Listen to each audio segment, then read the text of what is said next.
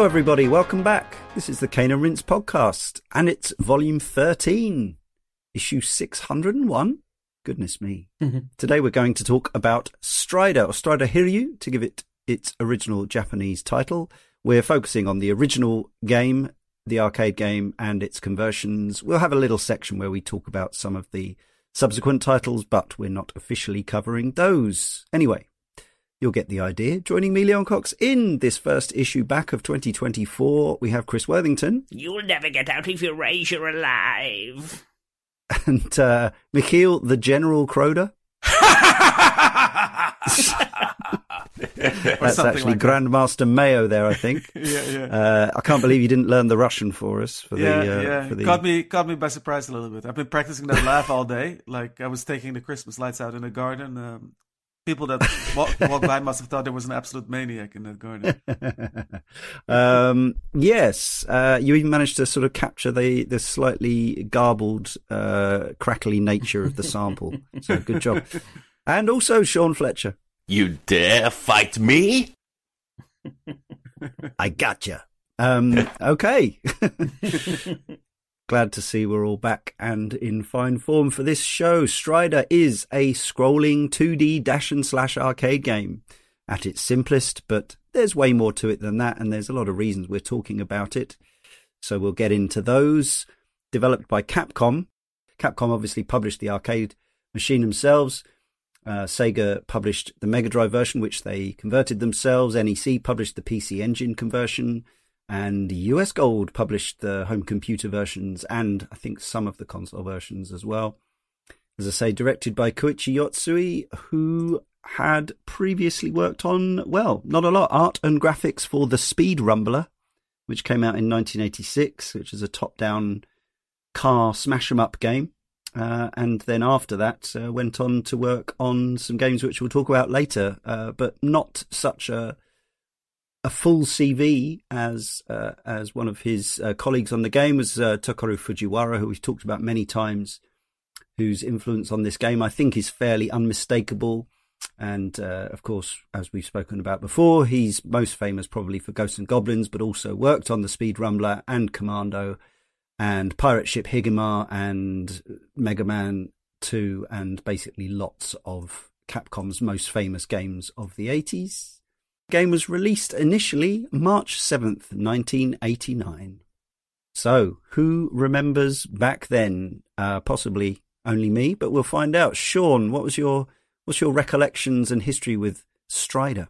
It's funny. Look, I don't always have the greatest uh, memory, but I I tie games back to a specific time, like many people tie music back to a specific time, and uh, I've got some really really strong memories around uh, around Strider.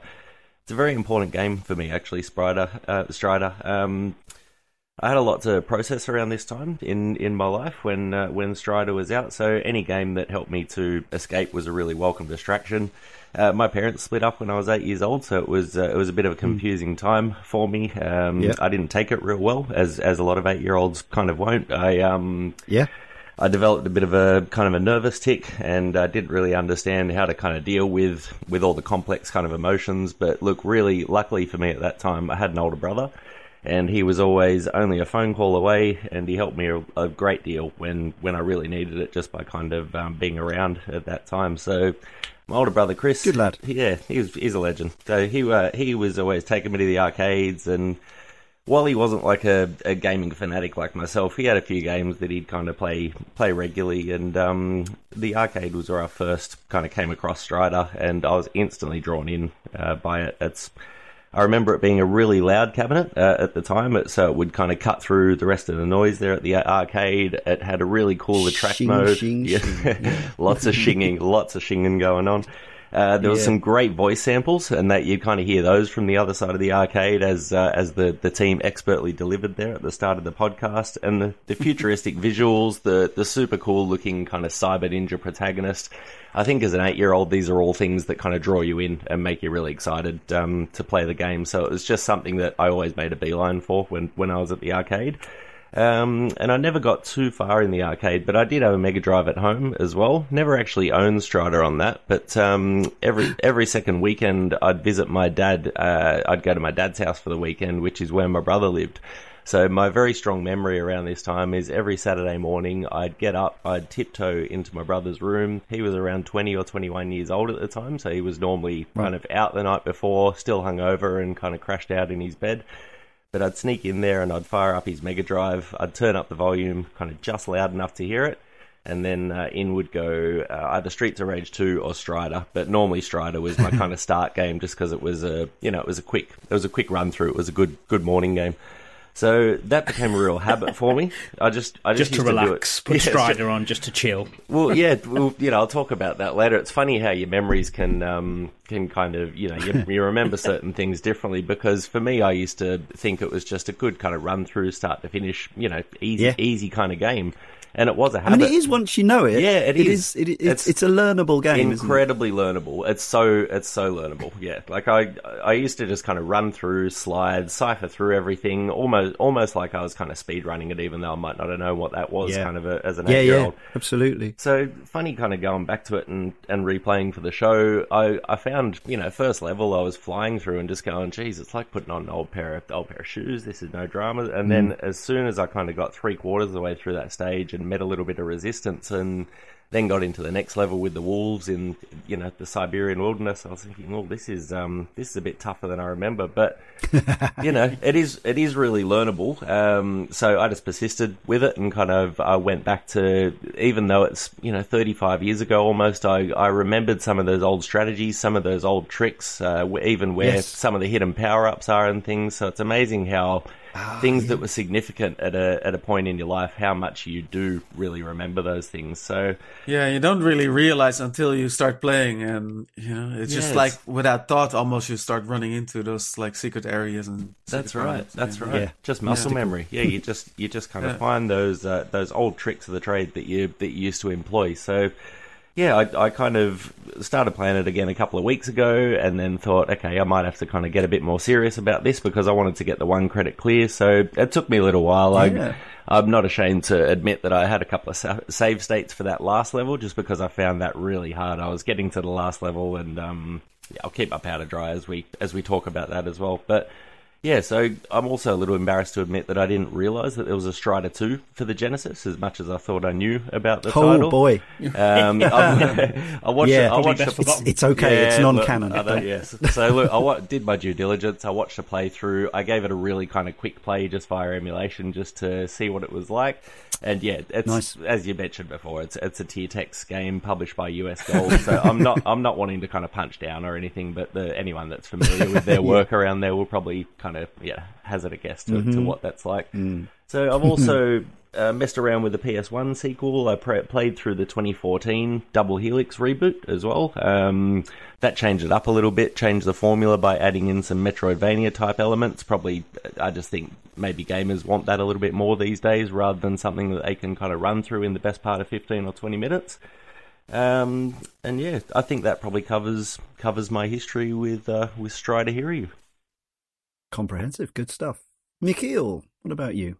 Um, I never saw it in the arcades around here. Um, I think the first time I became aware of Strider was uh, when the Mega Drive port was about to come out, and all the uh, magazines of the time had screenshots plastered all over the pages of it, and it looked really cool.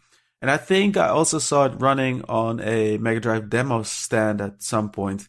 And one of the key things that really occurred to me was like one, his strange attack. Because if you look at the character, he barely hmm. moves his arm and then this sort. Yeah. of like energy wave comes out. And I was Yeah. thinking, what is even going on there? You know, what is he doing? like he's kind of like, it looks like he just wills enemies to death, you know, like he's just, sta it's like a death stare or something happening at that point. The sound effect is the is the clue, but Yeah, it- exactly. but I if, think, you, think if you're watching a demo stand without Yeah, any yeah, yeah. sound, it's like Yeah, yeah, what, of course, You know yeah. what is he just like putting forward some sort of energy wave? It's it Yeah. was really really strange, and I never saw anything like it before.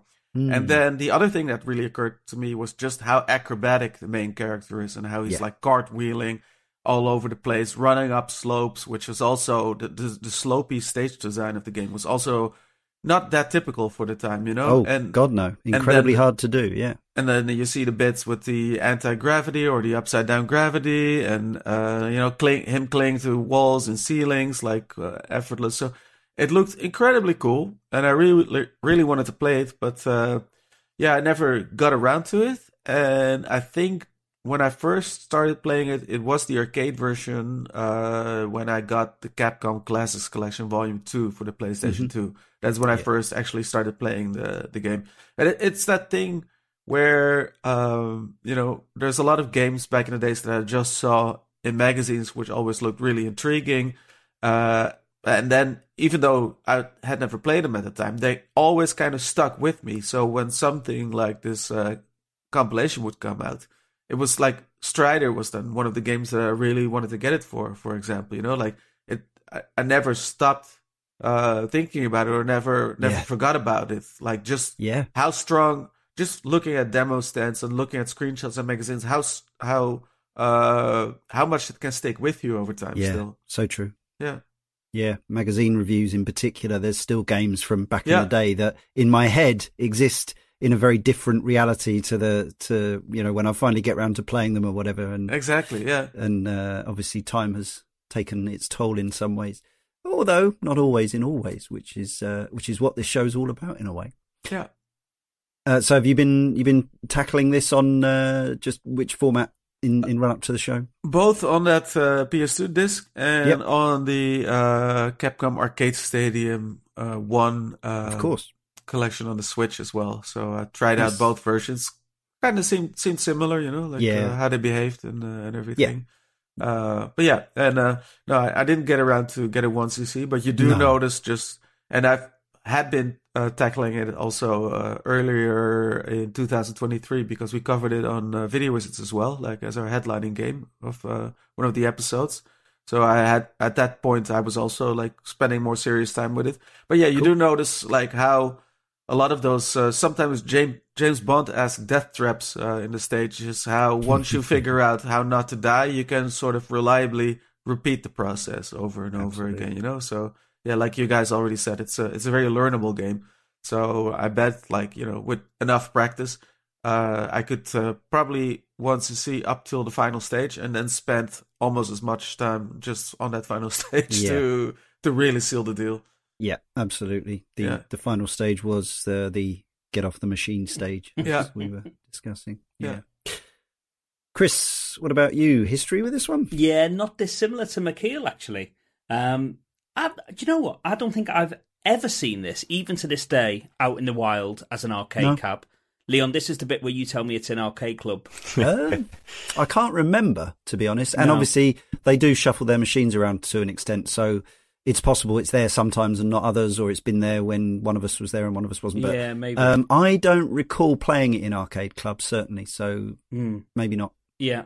Well, as I've said on this on this show a few times now, my exposure to the arcades was limited to really what was in the local chippy and video shop, Mhm. uh, and they never had Strider when I was growing up. So once again, for me, Strider was an Amiga game, and that's an unfortunate history with with Strider because that was the only version I knew, and I remember being pretty hyped to get it because the magazines actually talked up the Amiga port. Pretty, You're quite right to to mention this because although we now maybe look at the Amiga version and wince, and especially if you see it running, uh, at the time the reviews were pretty positive. Uh, whether that was entirely kosher or not, we'll never know at this point. But And yeah, it, we- it's worth saying. we do need to circle back, I think, at some point as to, you know, putting this in its historical context because it, when you look at what we had available to us at home, and okay, the Mega Drive port is, is outstanding and a system seller, I think, but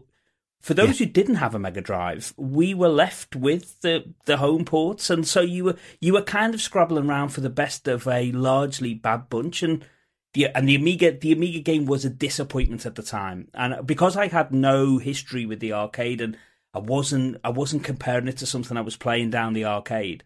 All I had was even back then, you know, as a as a nine ten year old, was a what I thought was a pretty mediocre mm, kind of you know brainless kind of game, Yeah. and I was I was really disappointed in it. I mean, I'd like to say I went to the shop and bought it, but you know what it was like back then. i'm you know, I, I, I- I didn't, so I, wo- I won't I won't rain on it too much. But my kind of where when I think back to Strider when I was growing up, I actually think of Team 17's Assassin, which Yeah. I don't know whether you're familiar with that one. That that is a clone. I It's on the show notes. Mm. It is Yeah. on the show notes. Yeah. So that I, that is a clone of Strider, and I Kinda. for the longest time. I mean, that I would actually conflate Assassin and Strider in my mind. I'd think of Strider, I'd think of Assassin, uh, and for me, that that in some ways that was Strider. I never actually played a competent version of Strider, i.e., kind of for, for, for us Europeans, that would be the Mega Drive or or, or the arcade, uh, until I reckon around when I started getting into kind of video games as a historical thing and trying to go back and hit those touch points that I've missed, probably somewhere around you know the, the mid noughties uh, was when I first hooked it, got it, got it up and running on MAME and got an arcade stick and, and actually had a go. I found it really difficult. I didn't really give it that much time. And then about four years ago on the Retro Asylum podcast, we actually we actually had it as our monthly game club game, and that was the point when I actually then started to devote some time to it. Uh, I was able then, having spent the best part of a month playing it, I was able to get to the final stage, and I uh, nobly tapped out at that point. Uh, Yeah. and then I went I went back this time and uh, finally managed to get a fifty thousand and three credit clear. Nice one. they all count. play I played it on uh, I've got an arcade cab at home with it with a MAME PC so it's emulated. Cool. Um, but it kind of gives you the feels, right? You know, you Yeah. stand you're standing on a machine kind of tapping buttons And, You get the clickety clack. Yeah, so that's cool. So I managed to get the clear on that literally, you know, I what probably wasn't short of, you know, I reckon lit- about 150 credits I would say. yeah, Uh, and then Yeah. the, Ev- the Evercade, I've also spent quite a lot of time, which is a lovely Yes. way to play it. You know, I've- it's pre-installed on the uh, only on the EXP, EXP. Evercade. Yeah, that's it. That's a really nice way to play it. arcade US ROM. You can uh, plug it into your. You can play it handheld or or plug it into your TV as well. So That's yeah, I've played one. some of that too. Excellent. I notice it becomes easier as you get older to kind of uh, create false memories or conflate memories. Um, but actually, I'm pretty confident that my early memory of Strider is absolutely real and genuine. And the very first time I saw it, I'm pretty sure was on the Brighton Pier, Palace Pier, on the left hand side as you walk in to the first main building, where which was absolutely stuffed with arcade cabinets. And uh, I mean, it still is an arcade, but obviously it's uh, it's a lot of different kind of uh, machines now, though it still has some more sta- uh, traditional video games. But back in the day, it was you could rely on it for a lot of the the latest machines. A lot of them were the kind of generic uh, Electrocoin or whatever, distributed or digital. I can't. What were they? We, I think we've talked about this before, but the various branded cabinets Yeah. that would get distributed around the country, and you would you would come to recognise certain liveries and things like this. But I remember the Strider cabinet was um, this was the era when monitors were starting to get larger. I don't know what kind of cabinet it was. I don't know if it was an, a, a bespoke Sega cabinet or whether it was just a, a more uh, a, a late 80s contemporary kind of cabinet with a larger CRT in it and whatever else. I remember the, the screen being slightly more tilted back than it was on, on some of the upright cabinets. I remember it being a bigger CRT, probably bigger than the one I had at home. And I remember the character looking huge. And I remember the first bit I saw was, was Hiryu running up the, the side of that dome in the, the, in the attract mode and thinking, goodness me. Um, because as we were saying, like home home games didn't weren't really in the in the eighties. Uh, it was incredibly difficult and expensive processor wise to do slopes and games with gradients in. So things tended to be flat platforms and ladders. So to see somebody not only running not not just at forty five degrees, but also he can run at various different angles. I don't know how many it is actually, but it's not just eight directions. It's more than that. Um, and just seeing this big, bold character running up this uh, the side of this building, it was exciting. And um, I think I had a similar feeling to Michiel that like what was what was actually is this a sword? I I, I kind of worked out that yeah, I guess the a- animation is so fast of him swinging the sword that you can't see see his hand moving.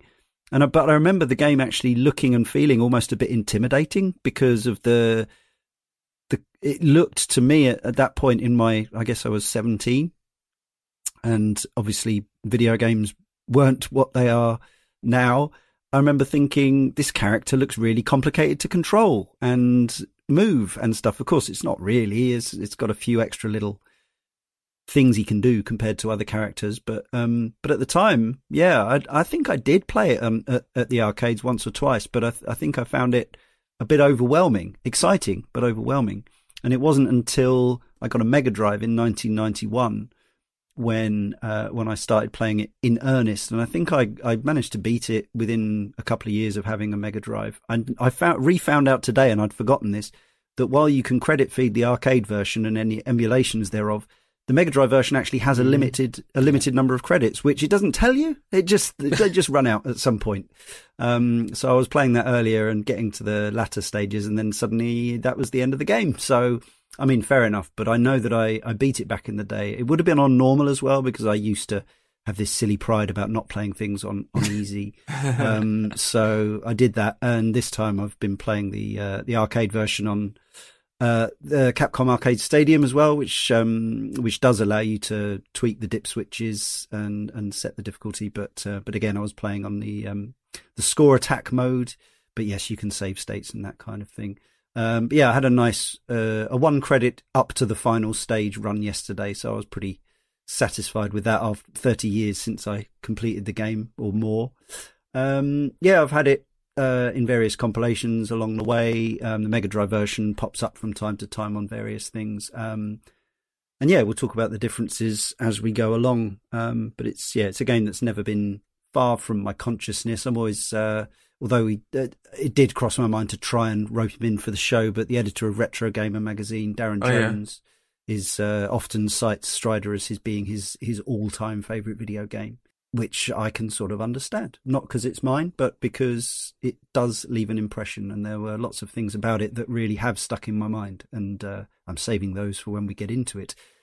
So the basic plot, as we're told in the game, is is fairly standard stuff. Uh, Strider is set in a dystopian future in the year 2048, where a mysterious dictator known as the Grand Master Meio rules over the world. Hiryu, the youngest ever Super A ranked member of an organization of high tech ninja agents known as the Striders, is alone tasked with the Grandmaster's assassination. He begins his mission by infiltrating the Grandmaster's capital, Kazakh Soviet Socialist Republic, a federation referred to as Eastern European, which became the imperial capital of the Russian Empire by the year 2048, according to Wikipedia. Uh, the, I mean, the the big bad is uh, seems to be, even though the uh, there's this whole Kazakh Soviet socialist thing, Meio appears to be, if anything, more maybe Chinese. Uh, but then they're also based on a moon of some kind, so I I'm not entirely sure what's going on with that. Ka- Um, Kazakhstan also has uh, yeah a lot of uh, ethnic people of sort Sure, of like Mongolian okay. background. Yeah. Right? Yeah, that makes sense. But uh, the the place that you land in the beginning looks more like Moscow and the Kremlin. It does. You know? yes, it absolutely does. Yeah, I mean, you, Yeah. you, the the first the first boss is the Politburo, which Yeah. uh, which forms into a Yeah, into or- a, a hammer and sickle wielding snake. Yeah, and uh, also me and Ben were kind of joking on uh, on our podcast uh, that uh, he flies in like uh, Matthias Rust did on the Red Square, you know, with a Cessna. In, uh, in Oh yeah, yeah, yeah, It's Yeah, an what year was that? the hang gliding. exactly. yeah. What year was the was the was the Cessna thing? Was that before? it's, Uh, yeah, I think it was a little bit before that. Yeah. Yeah, yeah, yeah, definitely because it was still during uh, the Soviet era. Yeah, yeah. yeah, yeah, yeah. Um, and the the Grandmaster Meio is uh, inspired by both Emperor Palpatine and apparently uh, an image of Sauron as well. So Right. yeah, kind of kind of standard stuff. But I think for me, like I was never, although it was interesting, the fact that it was this kind of globe trotting cyber ninja story, it was more about the overall es- the the art aesthetic and the vibe more than the individual the the machinations of the plot. Especially having never had access to the manga Yeah. back in the day. But um, I don't know, Chris, is that is that the same for you? Did you did you care about the the scenario? Did not, it matter? Not coming to it later, no. But I- if I'd have played this, if I'd have played this back in the arcades though in the eighties, I would have appreciated the plot. You know, when you think you think back to that time, and most of the plots were around your girlfriend's been kidnapped, go and Yeah. beat up or kill a bunch of dudes and, and get her did back. that in the sequel, or in the non-canon sequel. Yeah. But this, you know, this is this kind of, you know, this grand, huge, world-ending stakes kind of plot was hugely cliched now, but I would have appreciated. Had they played this in the arcade, you know, it's cut. There's cutscenes, there's dialogue. Yeah, yeah, yeah. They went big on it. Absolutely. It's like it's like a plot of political assassination. It's indeed. It's like the West Wing. Yeah. that, that was the big thing pushing me through in the arcades always to see as much as like the cutscenes we get now are, are phenomenal and well acted and beautifully voiced i i I wanted to see the next line of cheesy dialogue leading into the next level. That was always the thing that kind of um, spurred me on to keep playing. And with with the whole setting and scene and scenario, I think even as a as a young kid kind of playing this, I, I knew how ridiculous it was that there was it was kind of in Russia, but then there's some parts where you're in the Yeah. Amazon and and you know it's, Yeah. it's all over the place in terms of tone and and the kind of enemies. Um, but I, I I'm fully down for that. I, I quite like the fact that they don't uh, try to try to play it too st- well. They play it straight, but at the same time. You know, have a little Yeah. bit of craziness, video game craziness going on there as Yeah. well, which yeah, I love that. Yeah, and manga craziness. Yeah, Yeah. for and sure. due to, li- to due to the limitations, they can't do you know overexpose the plot or anything. They can't do too much with it, with also which also kind of uh, aids the game in that you have to you know there's a lot that uh, they leave up to your imagination, a lot Definitely. of blanks you fill in, fill in yourself, which I kind of like. yeah. Unless you're playing the PC Engine version, which gives you uh, Mm. m- more fleshed out and voiced Animated cutscenes. animated Yeah. Mm. Yeah. Let's talk about the visuals because uh, there's I don't think there's any escaping the fact that uh, they were they were a huge draw. They were very ambitious for Capcom. The the the images because of the larger characters effectively is quite zoomed in compared to a lot of contemporary games. And I, I don't think again it's one of those where perhaps I'll just sound old to our younger listeners, but um, but I you know I I see Cane and Rinse as being this kind of uh, you know archive of discussion of games from all eras and what they meant to us at the time, and at the time, and even you know for some years after playing the Mega Drive game at home, these visuals were pretty extraordinary, pretty outstanding, both in terms of um, there are some technical shortcomings with some flicker and some slowdown, especially in the home versions and things like that, but the overall look and style of the game from the moment that you zoom in on a cyber hang glider, um, the the kind of the the stylistics and the aesthetics of the buildings and the detail and the parallax scrolling, and really for me the the even possibly at the expense of gameplay in in some cases in this game, it's all about drama and um, spectacle in a way that not every game was. You know, a lot of a lot of even Capcom games were about this carefully honed and crafted and precise gameplay. And Strider, you know, it, it I, for me it has enough of that, but it has some elements where, like, I don't think it would probably be possible to do a damage-free clear of this game because it's pretty much.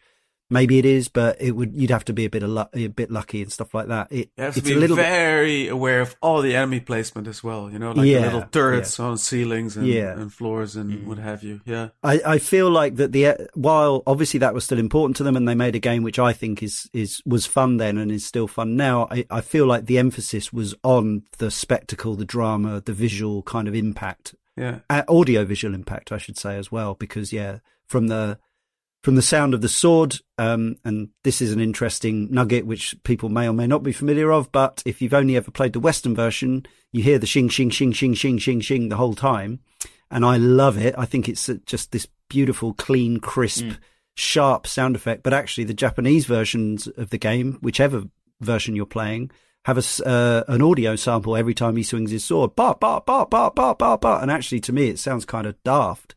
The fact that he does it on every single swing. But maybe if I'd if I'd heard that version first and and got used to that, maybe I'd I'd miss it. But I actually really just like the the fact that he's this cool, silent ninja just slicing everything. Shing, shing, shing, shing, shing. Anyway, um, yeah, audio visuals. Feel free to discuss the whole package. Michiel.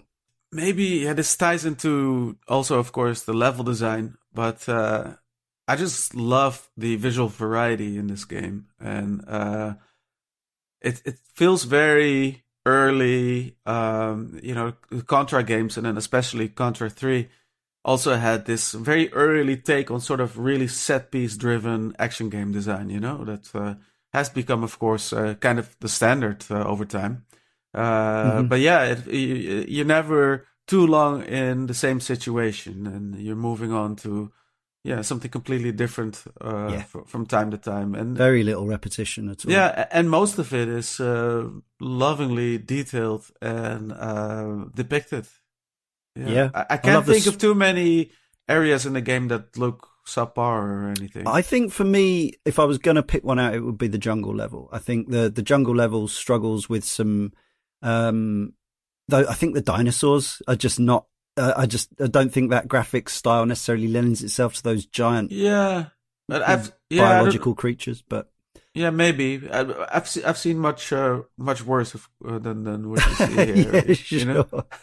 Yeah. But I mean, the, probably one of the most famous sequences in the game is uh, at the start of level two, which is the run down the the mountain. yeah, Um, and it's not just the fact that the that sense of cinematic drama and whatever with that. It's also the the fact that the the music is, I think, is I just think it's so atmospheric, so fitting, and the backdrop as well that is so beautifully painted.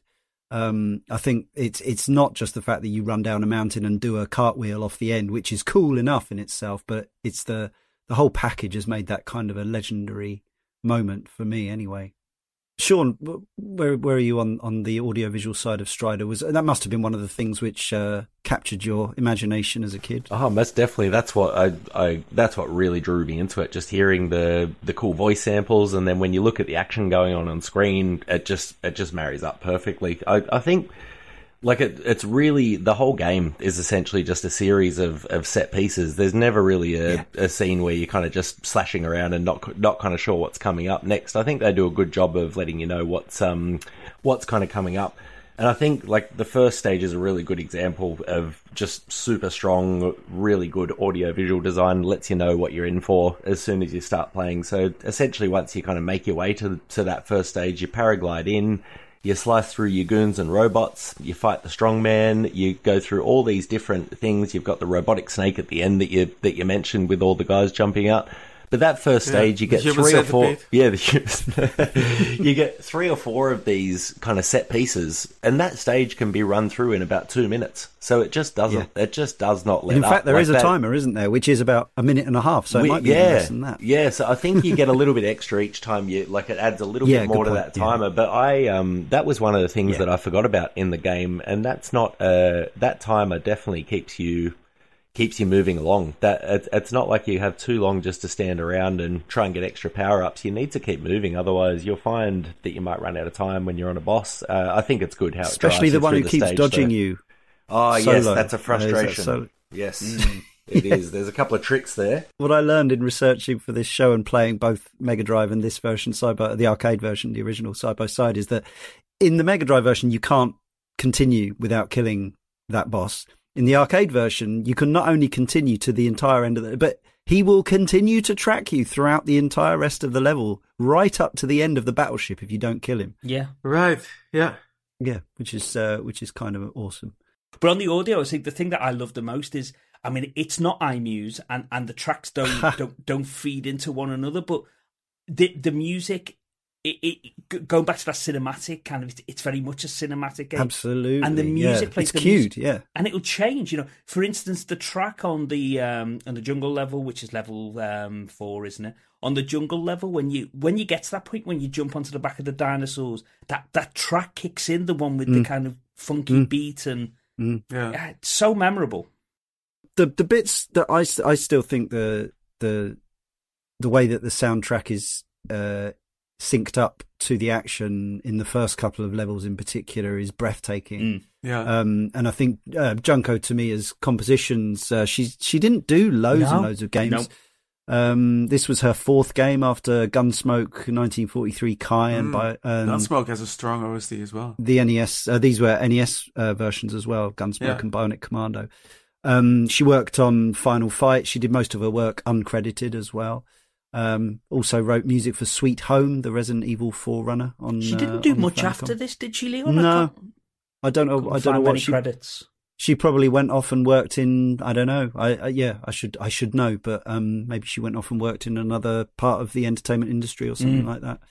Um, but yeah, it's a shame because I think for me this is her sort of masterwork, certainly in the video game space, Yeah. and it is partly because they obviously, the developers obviously afforded her uh, enough time and space and memory and put the music at the forefront. Whereas, you know, you'll so often watch interviews with old developers, uh, sound guys from back in the day, and they'll be like, yeah, and they left me with 4K to do the entire soundtrack, and it was the last thing. And I had two weeks to do it before the game was published. This clearly had the music in mind from Yeah. the start because it's absolutely integral. Even stuff like the first time you open up the robot pod and the eagle flies out, the- Yeah. the, robot eagle, there's that da da da da, and it's like it's so clearly designed to be Yeah. uh, synchronized with that. And then you get to the top of the dome, and then all the little fluttery bots come in, and you get that little cascade of sound as they emerge. And it's like that the entire way through the first few levels, in and, particular. and even it even like the, the it, it almost becomes ambient at sometimes as well. That there there are parts of the levels which are a bit a bit lower key. It doesn't last for long. Like I'm, I'm thinking in the first. oh, first just level, atmosphere pieces. Yeah. like the fir- the first level, particularly when you almost reach a checkpoint, don't you? And then the power up appears on the left just before you start going uphill, and the crawly robots start to come down. It the music kind of almost becomes ambient just just for sort of 10, 15 seconds, and then it swells to the crescendo again. I mean, again, late eighties. It's it's pretty incredible. And those huge, heavy, atonal, sort of dissonant Yeah. organ chords inside the when the when you're inside the the gravity ship that's going up. So uh, yeah, Yeah. just I can't say enough about how much I like it. Am I? You I'm- really see in everything that uh, they set this whole project as as a multimedia kind of Yeah. thing because it very much feels like they were trying to create a playable anime in some some sort of way. definitely. Yeah. yeah, Yeah. yeah. I think Capcom around this time, I, I associate Capcom and this late 80s with strong sound design. I can't think of too many of their games around that time that didn't have an excellent OST. I, I really like Yeah. a lot of the stuff they brought out around around then. So I don't. Th- I think that used to be somewhere where they did not miss very often. Yeah. Uh, and yes, the, the sound, whichever version of the game you're playing, uh, you can still hear the, the slicey sword uh, in among the uh, the voice samples if you're playing the Japanese version. But um, but I think the yeah a lot of the audio is really memorable as well, even beyond the the constant uh, swing of the sword.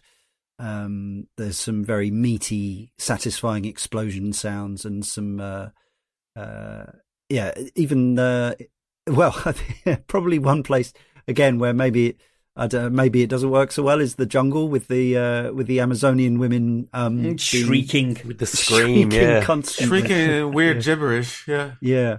Yeah, what Uh, is that? What is so well- strange that their their language is It's Swahili apparently. that, Um, that so- the characters are speaking. I think so. Yeah, Right. there's It's certainly Swahili. Okay. there's I Swahili. thought they just the- made something up. Well, I don't know. There's Swahili in the cutscene um, because that was one of the un- unusual things about the game is that they did use multilingual voice clips during the cutscenes. We got some in English, some in Japanese, some in Mandarin, some in Spanish, some in Russian, and some in Swahili.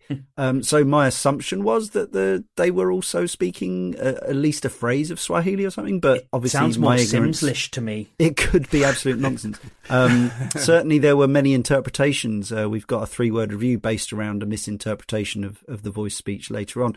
But my uh, the the one I thought I thought they were saying was um, something along the lines of "I'm going to McDonald's." but yeah, clearly not. Just it's just going back to those home computer ports for a sec, just on the sound. I mean, that is one you, you miss loads with the home computer ports, obviously in terms Oh, of yeah, gameplay and graphics. But but the one thing that you get is on the 16 bit, so on the Amiga and Atari ST, and I think it's the same on the Master System. You have one track throughout the whole game, Yeah, yeah. And if if you manage to stick with it into the the later levels, yeah, that track isn't brilliantly composed on its own, but that is the only one you get. It never changes, yeah, yeah. and it, it's it, it just it's just reminding you just what you could have had. I never really noticed it at the time or was um, was bothered by it at the time, but with playing the arcade version and the Mega Drive version side by side, I did really miss those voice clips. You still get the video, you still get the pictures, but just not having the um, the voice, and it's all it's also a little bit muted, just that sound palette compared to the to the kind of loud loud out there sounds that you get in the arcade. It is a little bit more. Um, you know, muted through the through the Mega Drive, but the the sound's Yeah. still good just did not sound quite as punchy as, as what you're kind of used to. But yeah, just a small. Um, it's still a great soundtrack, so it still stands out. I'm actually a big fan of some of the sounds in the Mega Drive uh, version. It's just that sound chip does it for me, um, and maybe it's partly association and familiarity as well. But I actually think like the, I think the the level two track, the chimes on the on the Siberian wasteland level, mm. I think I, I I think they said well they sound nicer to me on on on the Mega Drive version. So, yeah. but I think it's just yeah it's Yamaha related. Yeah. Um, but yeah, a fine conversion nonetheless. Let's talk about the gameplay. Uh, according to Moby Games, Strider lets the protagonist run, jump, perform acrobatics, climb walls and overhangs. He wields a plasma sword called Cypher through five levels, fighting robots and guards with mid and end level bosses. Strider's gameplay, according to Wikipedia, is cited as a major influence on Ninja Gaiden, Devil May Cry, and God of War. Now, I think there should be a citation needed after that because I haven't seen the citations, but uh, I think it's just a useful little nugget for those who aren't familiar with Strider, although it may give you an idea that um, Strider has more kind of in the way of uh, combos or, or, or sophisticated underlying mechanics, which it doesn't really.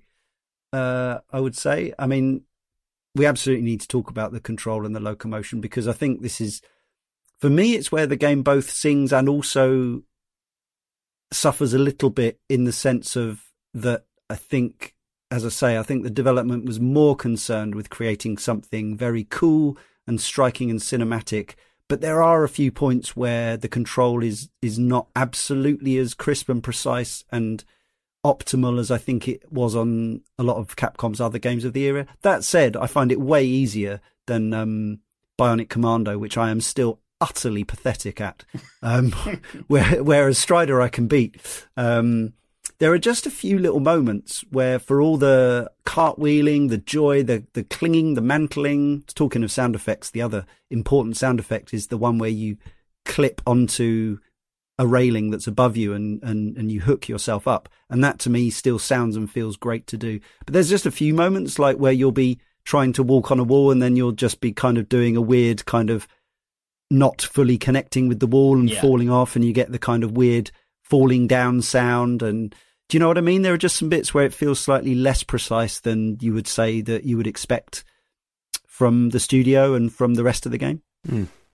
Yeah, I'd, yeah, I'd agree. I'd agree with that. There's a few little bits where there's some jank and you can fall through. I, I noticed mm. that a little bit on the um, yeah. I think it's the you fight him a couple of times, but it's the it's the long snake that's formed with all the with all the Ouroboros, soldiers. I think he's called. Yeah. yeah. Ah, yes, yes, Ouroboros. So you fall if you're not standing kind of on the correct place, you can clip through and fall through the snake, which can be a real problem on that last section yeah. where it's taking you on the last yeah. level, Is you can just fall through and and kind of die to your death when you're just trying to get a lift to the to the final boss. Um, and yeah, a few sections I found as well where you where you're kind of getting away when you have to get out of a section quickly, if there's some fire or something to outrun, sometimes you had to really make sure you're pushing the right direction on the joystick, otherwise you could drop yeah. off or something like that. So especially when you're was, upside down. Yeah, yeah. Yeah, so super careful to, to do that. Yeah, and those descents also sometimes can yeah. happen that your feet leave the ground just a tad, which prevents you from jumping yeah. at the right moment. Yeah, exactly. that's right. That's yeah. right. And some of it's by design as well. It has that, and interestingly built on that same hardware uh, on uh, Super Ghouls and Go- or Ghouls and Ghosts, but it's got the. Um, once you jump, your, your arc is your arc. There's no changing yes. your your jump arc, which kind of that can be a little bit of an issue if you if you're trying to move quickly through the level and you don't know what's in front of you because you can you yeah. can kind of jump straight down a chasm to your death. But I I think that I think the game is very the levels are designed in mind for that for that large arcing jump as well. So it's um yeah you can you can mitigate that if you do if you know the layout of the levels a little bit.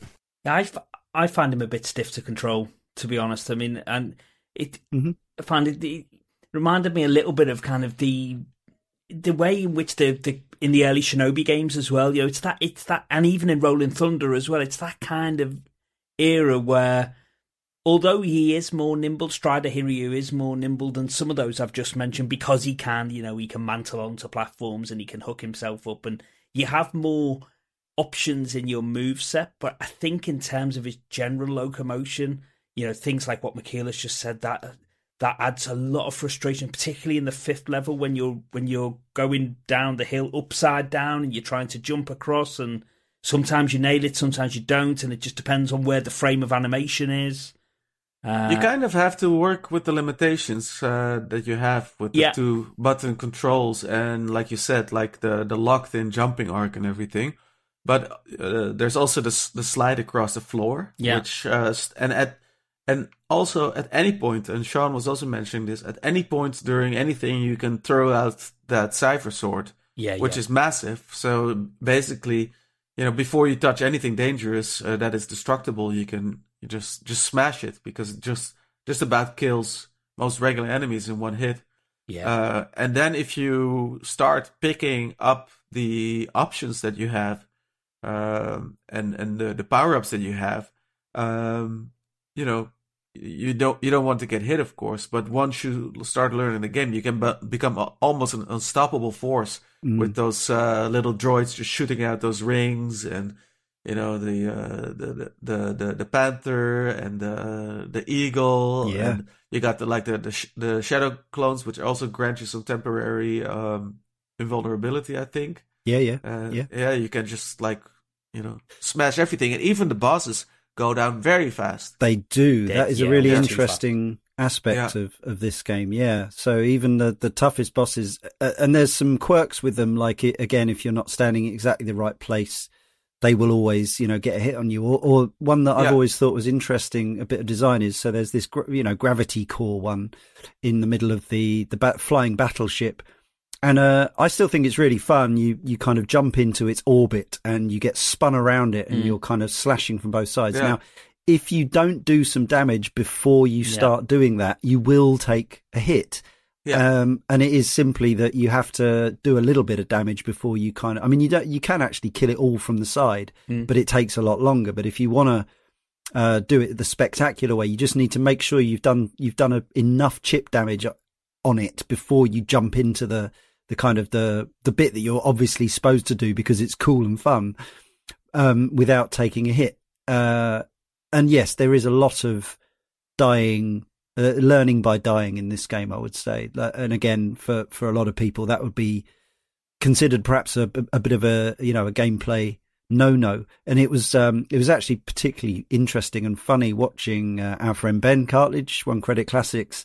He played this on his uh, his his Patreon live stream about a year ago, and uh, he was not familiar with the game. I think he played it like briefly once or twice before, but watching him coming a cropper to all the traps, the tricks and the traps, describing the game as being nails hard, which uh, for anyone who's familiar with Ben's work is is him saying something.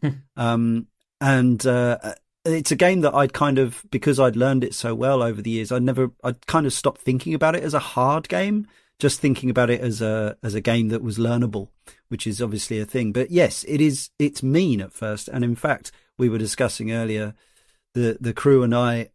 You can pretty much see the influence of Fujiwara on the game. Mm. The bits where he his his thing, as we talked about in the Ghosts and Goblins, Ghouls and Ghosts show, shows is him wanting to make these hilarious but basically unavoidable deaths.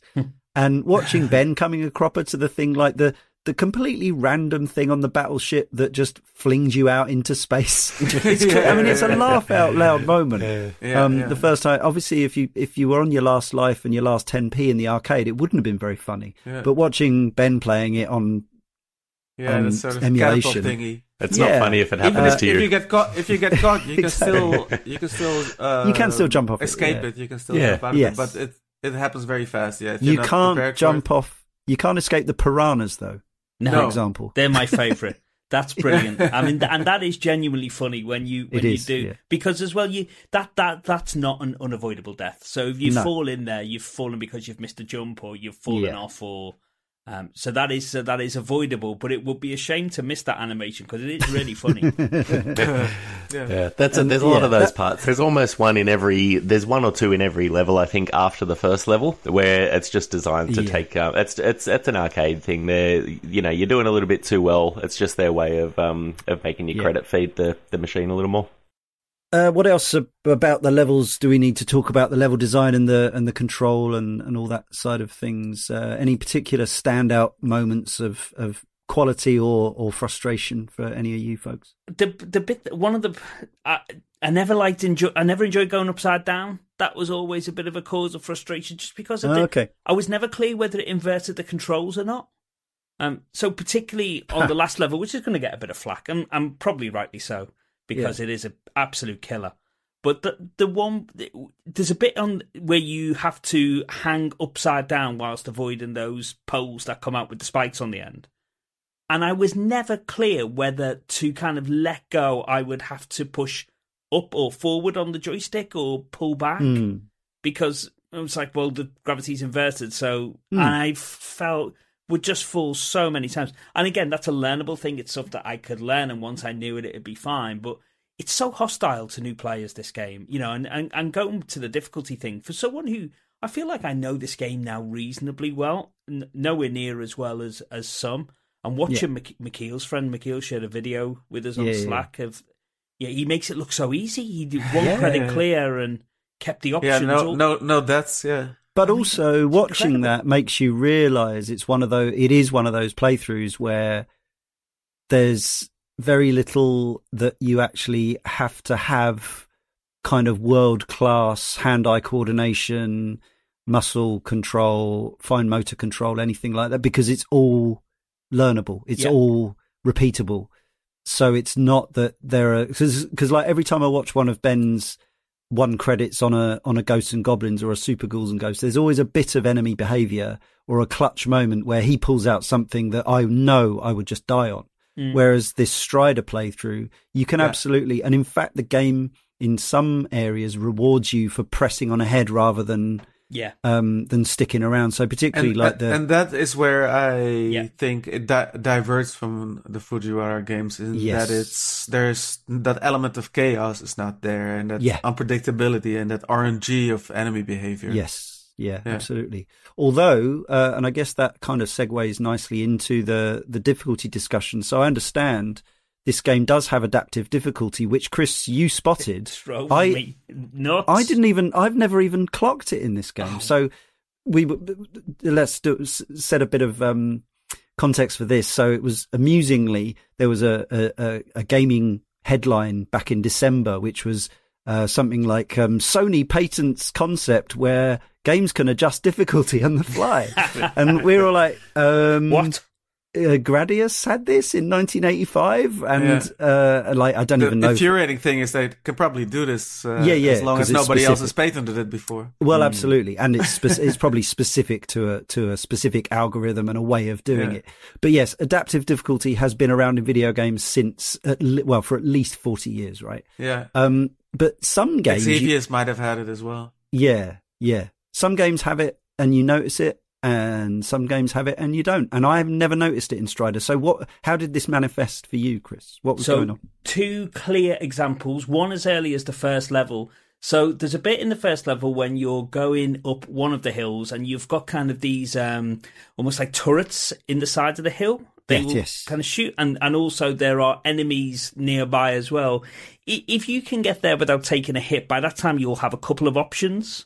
Um, you, there will be Mushroom bullets. robots, yeah. co- there will be bullets coming at you from the uh, human or humanoid enemies as well as the turrets. Yes, right, okay. Uh, and and that makes that bit for me, for, for as a mere mortal, although Mm. clearly not, uh, um, it's clearly not unpassable without taking a hit. I would always then lose at least one of the options. Interesting. Um, another one on the battleship on level two. So when you get above the cool bit with the flashing lights, and you get up to the bit where you have to jump from platform to platform onto the battleship, Yeah. there will be far more rockets falling, bombs falling Yes. there. Yes, If yeah, I you've- did. I did clock that today after because you made me aware of it, and I suppose this stuff should be invisible. Um, Yeah. obviously, we're, we're we're you know you've played a, a lot of games over a long period of time, and you're very savvy to it. But it, yeah, it's interesting that it took it took it took forty years or whatever, thirty plus years for me to even be made aware that this had uh, a ranking system such Yeah. as it is. I don't know. I don't know if you know the specifics of it. So if you go into the dip switches or the difficulty settings on, say, the Capcom Stadium, it's it's got difficulties one to eight. Yeah. I wonder if it just slides up and down between those settings.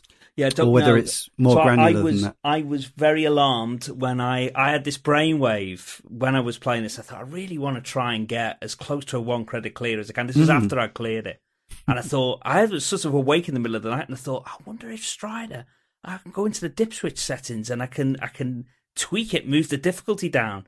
I Mm. was stunned and horrified to find that when I went into those dip switch settings, I was already on two, and there, there is a maximum of eight. Default is four. I was already on two.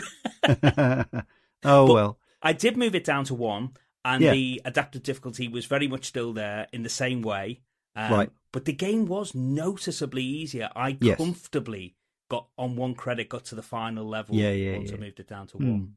The other thing in, in terms of difficulty, we mentioned before how the, the game is designed to, to, to kill you in certain points. It's just how it's been been put together. But if you get to the end, you can actually build up your life bar a little bit with some of the pickups that you get. So you start Yeah. with you Yeah. start with three health. You can build that up to five health. I think is the maximum with a couple of the, the options, the robots with you. Yeah.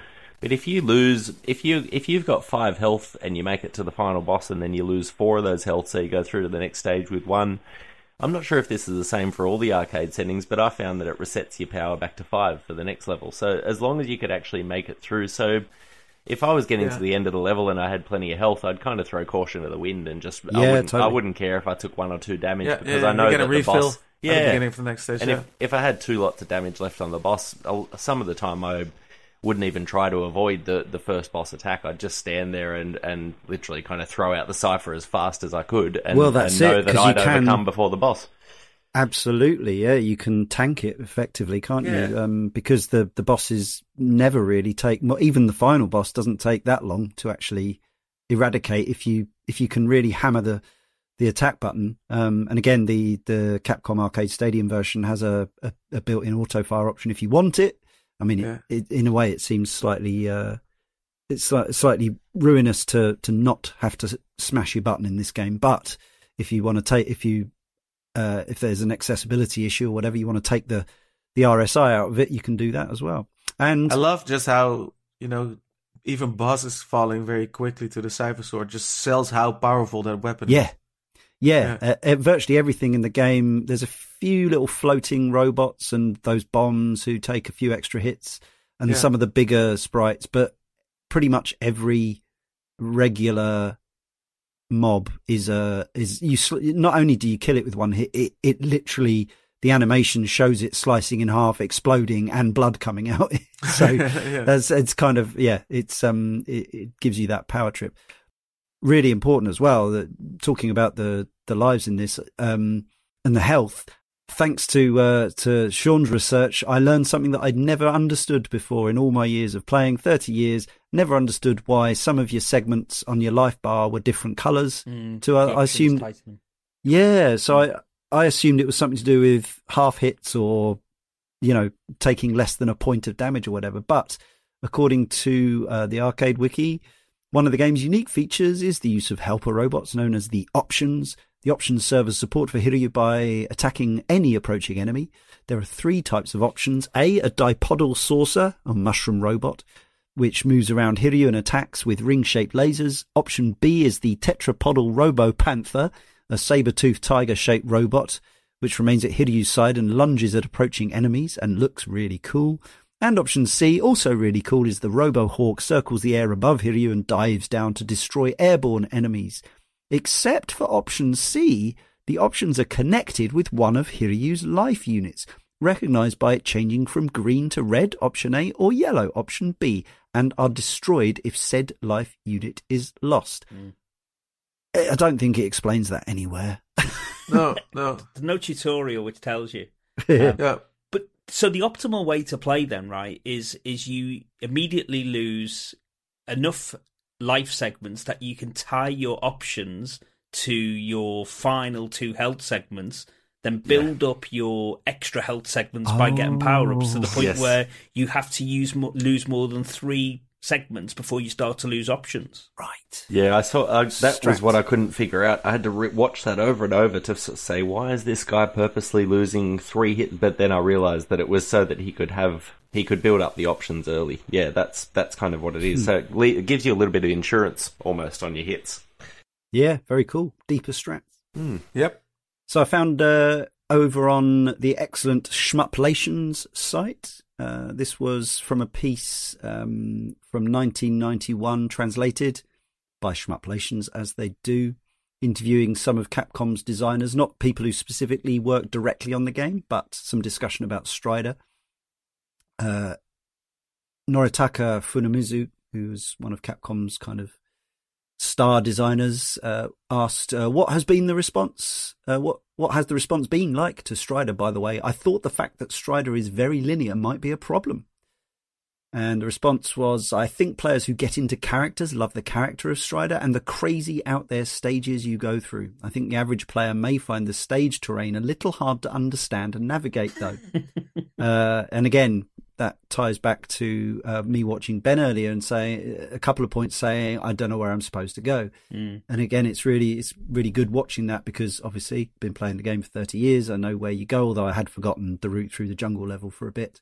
Um, but yes, actually, you forget that when you first played this game, there's quite a lot of, as I say, I, I, I did feel a bit intimidated and overwhelmed the first time I played it, and part of that is it is the the routes through the level are not so apparent as they were in in other games of the time. Yeah. Yeah. Again, in the context at the time, you Yeah. can see that being, uh, yeah, quite a little bit of a hang up. And Yoshiki Okamoto, also of Capcom, said, "Yeah, we were concerned about that. The fact that the routes go through the stages, the, uh, the routes through the, through the stages are so linear, yet the terrain makes it difficult to know where to go. Sometimes there's a number of things we probably do differently now. This was in 1991, like the section with the moving platforms on the warship in Stage Three. Uh, assume that means like the rotaty platforms, That's that the- section, because that is Mm. quite confusing, I think. The And there are that- multiple paths, aren't there? the bits that zoom out, like we were talking about, you know, earlier, where they kind of whiz out and you can get cast off into space. Is that stage three or four? That's three, isn't it? It the- is, yeah. Yeah. Stage three on the airship. Yeah. Yeah. Yeah, maybe it's that. One of the most brutal sections for me is, you know, when you the first time you encounter the orb, the, the orb, the anti grav orb, which Mhm. which you, you spin around and, and hit. We talked about earlier. Yeah. Just after that, you know, you'd think that's almost like a mini boss. You get to the end of that and you take a deep breath. There's a power up there. You can't rest on your laurels there though, because the floor is about to go on fire. so you've got to hightail it away. But that must have killed so many people. Oh, yeah. just that just that approaching fire. I think if that bit doesn't kill them, the next part where you jump up onto the section, if you don't know to jump straight up onto that helicopter, I did I didn't remember that playing around this time, so I jumped up and killed the first few guys, and then the boss just flies off in the helicopter and he scrolled Yeah, he me off the away, level, and. I fell off and died. So I was like, oh, Yeah. okay, that's Yeah, uh, yeah. it. Uh, you pretty quickly learned that you were supposed to be a, a passenger on that helicopter. Yeah, and and why all of a sudden randomly there's like a, an 18th century pirate standing there? It- Why It not? looks like uh, Cervantes out of Soul Edge. yeah, I don't know what um, Ben called him Captain Birdseye when he when he uh, when he went up there. He Yeah. goes down so fast though, doesn't it? Like, Yeah. I'm always surprised. at Barely the. The PS2 uh, collection has uh, sort sort of proto achievements that if you um, complete certain Oh, hidden okay. tasks, Yeah, you yeah. get you unlock some artwork, you know, in the in the gallery. And Nice. uh, I I I killed that pirate, and it popped up, yeah, like uh, like his name, like uh, Captain Birdseye or something like that. Yeah. like you killed Captain Birdseye. I, I unlocked some Strider art for it for my troubles. Uh, on uh, the subject of uh, the adaptive difficulty, we had a, a tweet from the King Rocker who said this was Capcom's first game with a computer-aided difficulty adjustment feature. Although I don't imagine many people noticed or cared, I certainly didn't. Then again, maybe it wasn't the first, but it was the first game I heard about with that feature. Yes, uh, so again, citation needed. I don't know if it was Capcom's first game with a ranking system. Probably not. I would suspect they would have had something by the late 80s that had had adaptive difficulty. It was fairly common in Japanese coin ops. You know that most of these things they, always seem to make the game more difficult. They never seem to make it easier, do they? Although Resident Evil did, I think. Yeah, no, I mean they, yeah, they they're they're supposed to slide up and down to an extent, but obviously they're, especially on coin op versions, they're never going to slide it down to the No. point that the game's trivial because they still want to get you off the machine, don't they? Damn them. Not be- not below the starting rank, but for example, if you die in Gradius and you lose all your power ups, the saving grace is that the rank will have dropped down. Yeah. and that you don't get as many projectiles flung your way. Well, that's it. Expert players on a lot of games like Battle Garegga and things like that die at specific points, don't they, to reset the rank? Yeah. yeah. Alex79, faithful correspondent from our forum, says Despite having played Strider many times over the years in various ways, I'd never sat and tried to play through the whole game until now. I started with the arcade original via Evercade and found the game to be a lot of fun, if a little frustrating in places. The arc of the player's jump is non negotiable mid flight, meaning I lost a fair few lives to falling into the abyss. The game looks and sounds excellent still, with the music really standing out to me. The game is fairly challenging, but actually wasn't too difficult to complete on one credit after What? a bit of practice. and I'd say I enjoyed it. Not one of my all time favourites. It certainly wouldn't make my top 20 or anything like that, but an enjoyable few hours. Won't tell you anything about my 150 credits. That's gone down from the 50,000 you said earlier. So has anyone I've I've only watched a video of it. Um this, this show was never going to focus on it. It's not widely available other than obviously you can just emulate it. But is anyone familiar with the NES version that was dis- developed in tandem with this original game? Not really. No. No, I, I had a bit of a look at the videos online. I was I was interested to see that it wasn't just a scaled back version of the of No, the game, and that it was a bit more, you know, had a little bit more backtracking and, and things like that. So cool, Yeah. they tried something a little bit different uh, and to line it up with the with the manga. But um, yeah, not I I don't have much. I never really kind of played around on it or anything like that. It has mixed reviews. Looking at it as well, Yeah. it seems to be a bit of a love hate title. Yeah, I think there were games of the same genre that were considered a better bet on the NES basically. And then- even uh, even Capcom's own Bionic Commando.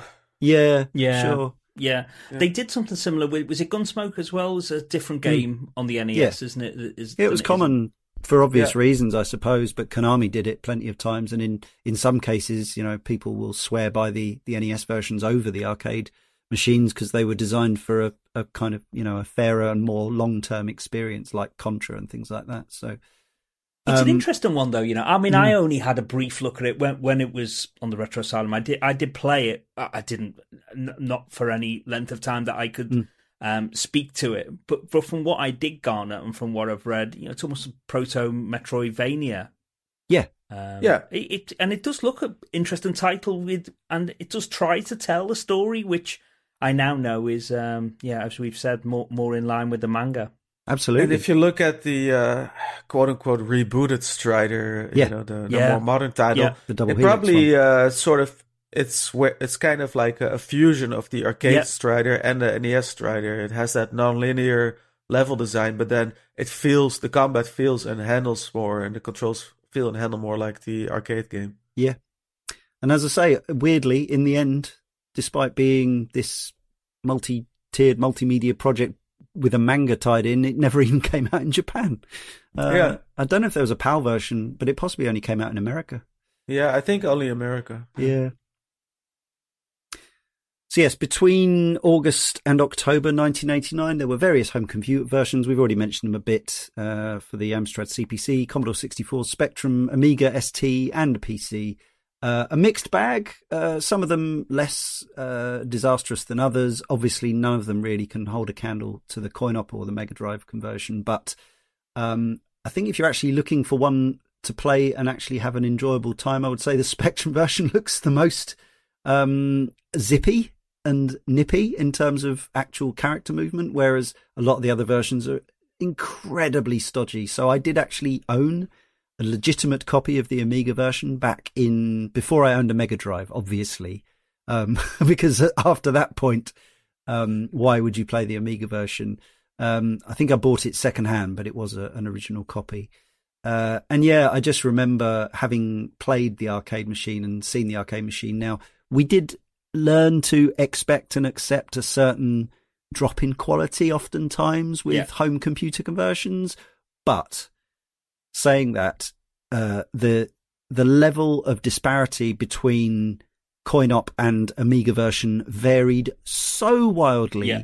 depending on the developer and the amount of time and resources they'd been given, because there were games like Pang and Toki and Rainbow Islands, which all had absolutely excellent Amiga versions, And then you got games like this, which clearly the programmers had no real idea how to kind of recreate a Strider like experience on the Amiga. And yeah, you've got tiny sprites, um, super sluggish gameplay, Hmm. colors, colors are wrong. Every, you know, it's just, yeah, it's, it just feels like totally off brand by modern standards.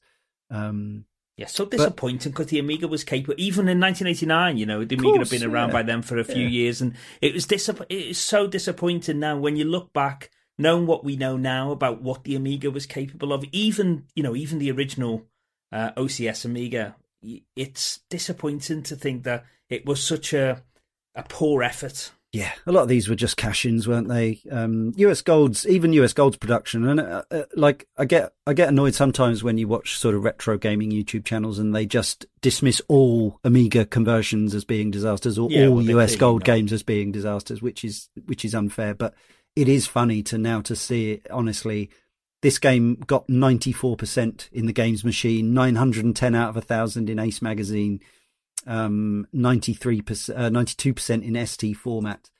But expectations were different. Uh, Hmm. and, and you have to, you have to be cognizant of that. But yes, it was literally, you only had to wait a bit longer before the, uh, the Mega Drive version was available.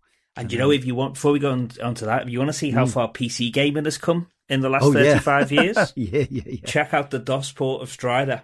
Yeah. Wowzers. yeah. At least with the Amiga version, you got some sound that was actually, po- you know, possible Exactly. to listen to without your ears falling off. Yeah, There's barely nothing in the PC. It's like it's like playing it in, in a vacuum. Mm. Uh, there was an unreleased Sam Coupe version, according to Moby Games. When the Sam Coupe, uh, which was derived from the Spectrum but had similar graphics power to the 16-bit machines, was launched, US Gold declared that if, as with Strider, we've already produced a game across all common formats, all we have to do is simply take the code from the Speccy version and the graphics from the ST and sort of mix them together. This should take one bloke around two weeks at most. Whether this was the case or not, the game was never converted to the system. There you go, eh? Sounds legit. Give it- Is that is that true as a game developer, Michiel? Do you think it'd take a one bloke around two weeks to sort all that out? I don't Well, think he's I'm doing not, a I'm Sam not the Coupe programmer. Uh, I'm, I'm not the programmer in our outfit, but uh, I still, uh, from what little I know, uh, I doubt it. I'd I think you should do a a Sam of. Coupe version of Shield Maker. A demake. That'd be brilliant. Yeah, we already did a Pico 8 demake. Did you?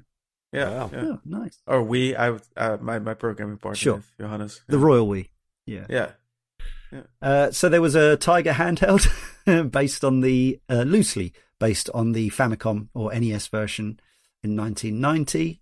Little LCD device, probably worth millions now in mint condition. I have no idea. Uh, the Mega Drive Genesis version arrived in 1990 with uh, Keiichi Yamamoto and Taro Shizuoka working on it, having previously worked on, uh, I think, uh, The Revenge of Shinobi, which we talked about on a previous podcast. And they also were involved in the conversion of Space Harrier 2, which was perhaps less successful than The Revenge of Shinobi. Um, Alex79 again says, I finished the Mega Drive game today and thought that visually it's a really impressive port. The audio is a bit lackluster, agreeing with Sean on that. Uh, and there's an annoying pinging noise to accompany every attack in place of Strider's grunt. The game plays virtually identically to the original, though suffers awful slowdown in places with frequent millisecond pauses. Also, I'm not sure if this was present in the original cartridge or if it's an issue with emulation on Switch, but it was just enough to be bordering on annoying. Still a solid port, though, with minimal differences aside from the final boss, which I think was a lot tougher than in the arcade original.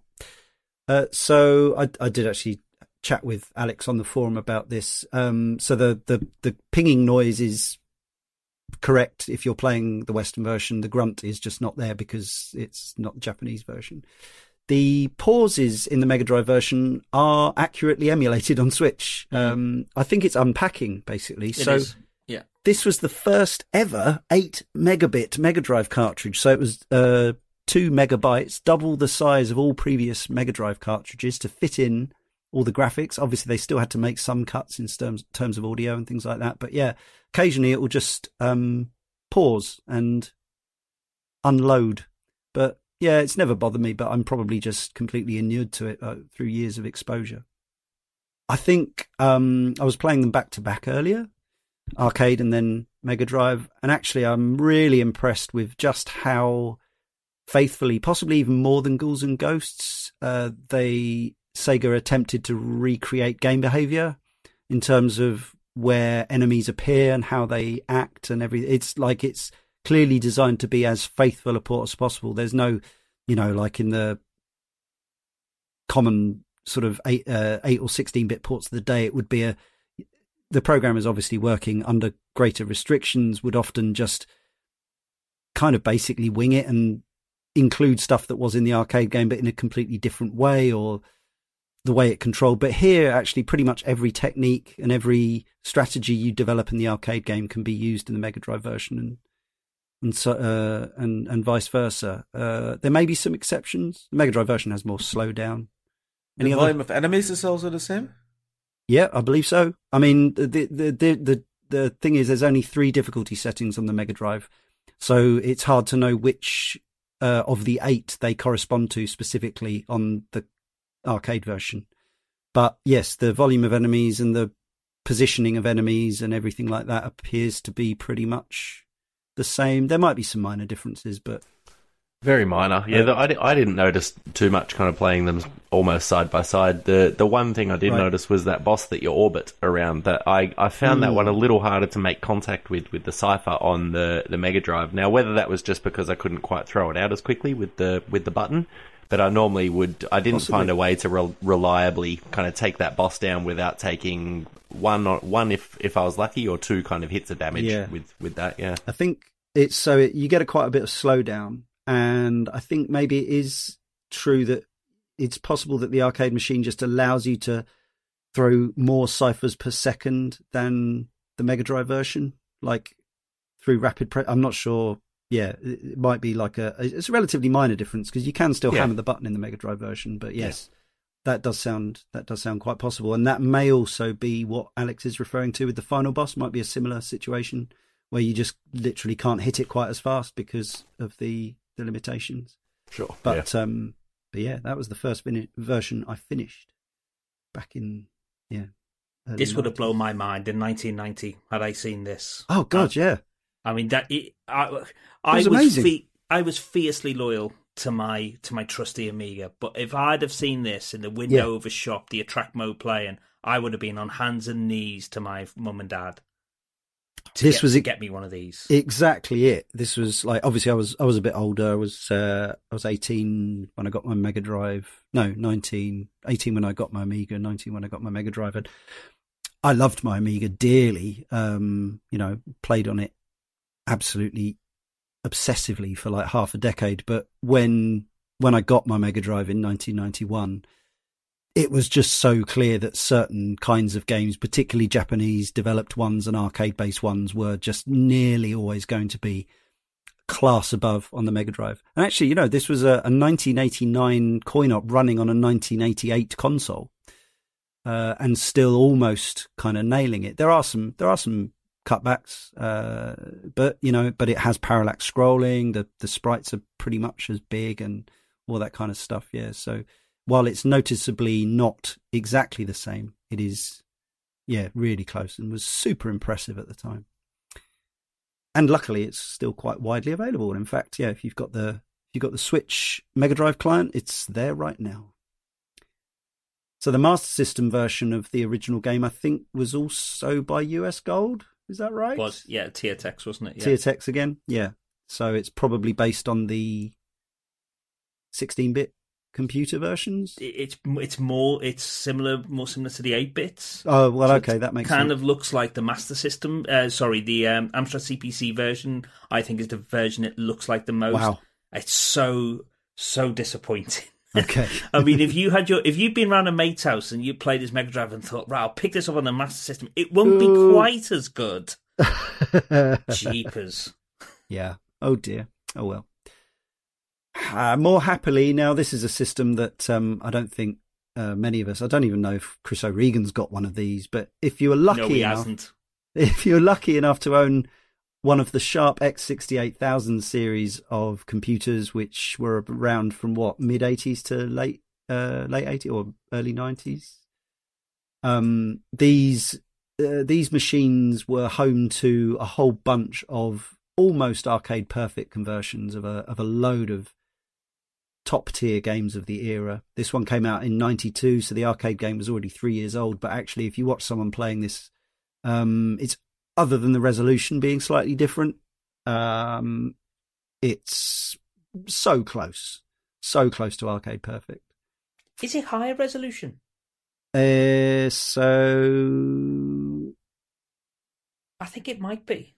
I'm not actually sure. Uh, it's It- very close. It's, it looks different. slightly, yeah, Yeah, pi- look pixels different. are a slightly different size, shape, whatever. Yeah, I found it was very bro- like uh, the the colors maybe was the main thing that I noticed with it was Oh, just okay. the between the colors. I thought it might have been a little brighter, but yeah, uh, that's a very non uh, technical kind of descriptor of it. Uh, but yeah, it's probably not something. I don't know if there are. I, guess there are some X68000 emulators out there, but if you're going to emulate that, you might as well just emulate the arcade game. But and imagine at the time you had it, that would have been wow, that would have Incredible. been un- unbelievable. Yeah, if anyone's got a Mister, it's quite easy to get it running on that. Oh, okay. Yeah. Good to know. Uh, the the PC Engine CD version or TurboGrafx came out in '94, two years after the X68000 version. So, uh, as we said, Redbook audio, extra level, cutscenes and voiceovers. Uh, the new stage, oil fields, an oil refinery and military desert camp used by the Kazakh Federation, includes a few new enemies and two original bosses, uh, including a commander who summons a giant monster resembling an ant lion larva and a soldier who drives the uh, Sovkos R tank. That's probably completely wrong. Reminiscent of the T 48 from the manga, according to the wiki. Uh, the graphics are definitely a, a downgrade from the arcade and even the Mega Drive version, but obviously with the audio and the cutscenes, there's some. Sadly, this was not on the PC Engine Mini that I've got. The their version of Ghouls and Ghosts is, but Strider, I think they maybe they decided was too. I don't know, too obscure or too Japanese heavy or something. But yeah, not on there. Strider's feet don't move when he's going uphill on the PC Engine version. Yeah. I find that really off-putting. Yeah, Kind of glides, kind of skates uphill, and it, it's a small point, but like when when you think the hills are really important, yeah, there's so many of them in the game, you know. It's, Skating uphill is also where I would draw the line. when it comes to realism. yeah. More like, yeah, jet grind radio. Robin Enrico from our Patreon says, I wanted to mention the PC Engine CD version in almost all respects forgettable, save one. In having pre boss fight banter and longer cutscenes between levels, it changes up the pacing of the game in a way I find preferable. It really dials in that the adventure is meant to be a playable anime of the time, and having a couple of seconds to breathe during the grandstanding helped me unlock that the designers wanted the player to take each encounter as a bespoke part of Strider's journey rather than another part of an endless onslaught on your quarters. Now, the PS1 got uh, a really, really accurate port. Again, probably some slight resolution differences, and you've got some loading screens in there and stuff like this. But this was packaged in with the sequel, which is canon, the the the canon sequel. Um, but uh, was I think it was released in PAL eventually, but it was quite late and probably unoptimized. Um, but yes, a separate bonus discs. Obviously, if you can emulate PS1, you can find an emulation of that, uh, which sounds quite a nice thing to have. Um, but I never bought Strider 2 for the PS1. Is it in your any of your collections?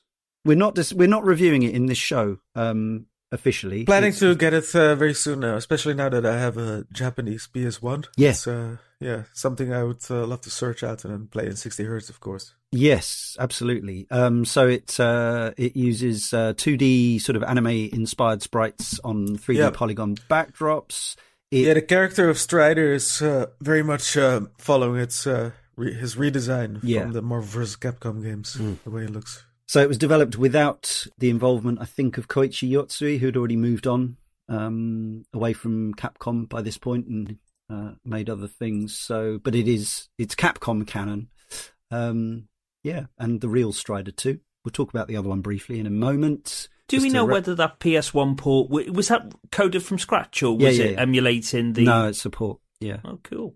yeah. I mean, most of um, most of the uh, kind of uh, classic coin ops that were released on PS1 were recoded rather than emulated. Mm, nice. Like the Capcom generations were all ports rather than conversions, R type as well. But once we got into the next generation, uh, PS2, Xbox, uh, the Capcom Classics Collection Volume 2, I think, Michiel may correct me, but I think those are emulation. Yeah, it's a digital Eclipse emulation. Yeah. Emulating the arcade version.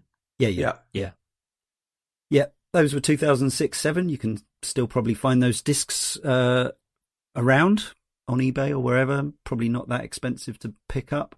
There was also a PSP version. They released two compilations on the PSP, and Strider was on Cla- Capcom Classics Collection Remixed, which was also emulation. Obviously, you can also um, hack your PSP and do emulation that way. But if you want uh, a UMD with a with a bunch of Capcom games on, that happened.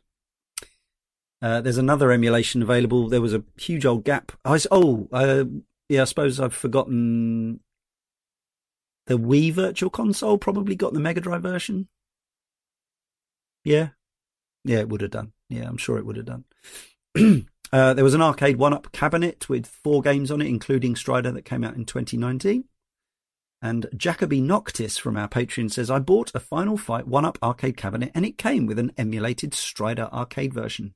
All things considered, it's a good emulation, and those clicky arcade sticks and buttons one up puts in their cabinets feel good. As for the game itself, the standout for me is the pixel art and the boss fights. I can't remember what the other two games on there are, but um, another two Capcom classics from the era but obviously a much more expensive way of owning them than, say, the Capcom Arcade Stadium client. Um, but you don't get a cabinet with those. Callium Lucas, or Lucis, from our forum says, I would have first played the arcade version of Strider when I was about eight or nine years old, around the late 90s. I remember the pixel art being very good and really liking Strider as a character. I wouldn't actually replay the game until I was gifted a Final Fight arcade one-up machine. Whoa. One of the Nice games on it was Strider. Yeah. The Cyber Ninja aesthetic is still as cool as ever, and the pixel art is actually better than I remembered. A standout was the boss battles, which I really enjoyed. The controls felt a little a little weird though. That being said, revisiting the game again for the show was very pleasant. I was able to play it with my seven-year-old son and sit with him at the arcade cabinet. It was simple enough; he could slash his way through and be very cool doing it. But I did end up soloing until credits, as the game is quite tough. I can't recommend buying an arcade one up for the same experience, but I do think it's worth playing, especially if you're a fan of hack and slash games and want to experience their origins, or if you just love being a ninja, which I think we've established we do. Uh, yeah, I think maybe we didn't give quite enough time to the boss rush at the end because. Um, you know, does anyone know which the first game with a boss rush was? Does anyone have their first memory of a boss rush in a game? Because I think this would have been a quite early one. Maybe the first Rockman was uh, Yeah, preceded it. yeah, Also Capcom, of course. yes, yeah. Yeah. Uh, maybe Fantasy Zone was the only other one that I can think of as a boss rush in a very different kind of game. But um, Oh. Oh, yeah. Fantasy Yeah. Zone, I think, had the final level. You had to kind of retake down all the all the bosses again. Huh, right. Yeah, I don't actually know if, if I mean, I guess the information's out there somewhere. But yes, so uh, it is um, it is a game as as we say you can learn and kind of the bosses as we say can be taken down quite quickly but yeah but throwing a boss rush right towards the very end of the game is um feels a little bit punitive um and then there's a bit where you have to actually ride the Ouroboros across several screens and there's even a kind of cutscene within within that before you uh, before you face off the final boss who's uh Has anyone tried to kill it before uh, you reach your destination? Does that work? I never actually tried. No, I'm just scared to try. Of course. fall Yeah. to oblivion presumably but i'm Yeah. sure it lets you because this game yeah Yeah. Fall to oblivion and get eaten by piranhas. I, I, I remember seeing, I remember being in, incredibly impre- impressed by that part when I was when I was young because for me that was one of the first examples of kind of cinematic storytelling within Yeah. Yeah. a, a game in the engine. I just thought, how cool is this that there's this um this lead up to the big bad to the final boss that I've worked so hard to get to, That was yeah, that with final. crazy lines of dialogue as well. Yeah. Yeah, yeah, that final reward for that, and kind of riding something that was a, a threat in the first level, and now it's your now it kind of jockeys you up to that final boss. I just, I, I just always found that bit really cool. Mm. And then the final boss itself. Did anyone uh, think that was a cool boss battle or a terrible boss battle or uh, any thoughts? It's got It's purple. to say it's a purple cool homing lasers. and- I Yeah. mean, it just it, it's hard to pin him down. I mean, I didn't. My difficulty was with the level as a whole. I think I I kind of lost about two or three credits to that, but um, yeah, I mean, it, it's typical of all the other boss battles. If you can actually land a few hits with the cipher, he goes down. It's just Yeah. landing the hits that's the problem. Like what you see Yeah, ex Mosquito do in his uh, in his one life clear. You basically don't want to see the boss for very long. If it's if it's No. on screen for more than like a second, you're probably in trouble. you do get a credit roll though, which is pretty cool. yeah. you, Going for an you, you jump back to Earth from space and land on the back of a humpback whale. Yeah, I mean- sunset. How cool is that? As, as one does. Exactly. and yes, for the sake of completion, uh, yes, the uh, the Wii Virtual Console got the Mega Drive version in 2011. It's important. Yep. Uh, next official release that I could find was uh, as part of the lineup of uh, stock Mega Drive mini games, September October 2019. That's another way to play it. And then next was the Capcom Arcade Stadium, which is a free to download client on uh, Switch, PS4 or PS5, Windows, and Xbox One or Xbox Series. Came out in February to May 2021. The good thing is that um, you can often buy the games for pretty cheap now. They, Mm. They're very often on sale. So you could probably download Capcom Arcade Stadium and Strider for literally a matter of like the price of a cup of coffee or, or less, actually. Uh, if you were curious. And yeah, um, Capcom, both Capcom Arcade Stadia are well worth owning um, as things. Very nice packages of uh, neatly curated games. The only disappointment is, of course, they are missing most of Capcom's licensed games, but otherwise they're comprehensive. I think it's fair to say, with great features.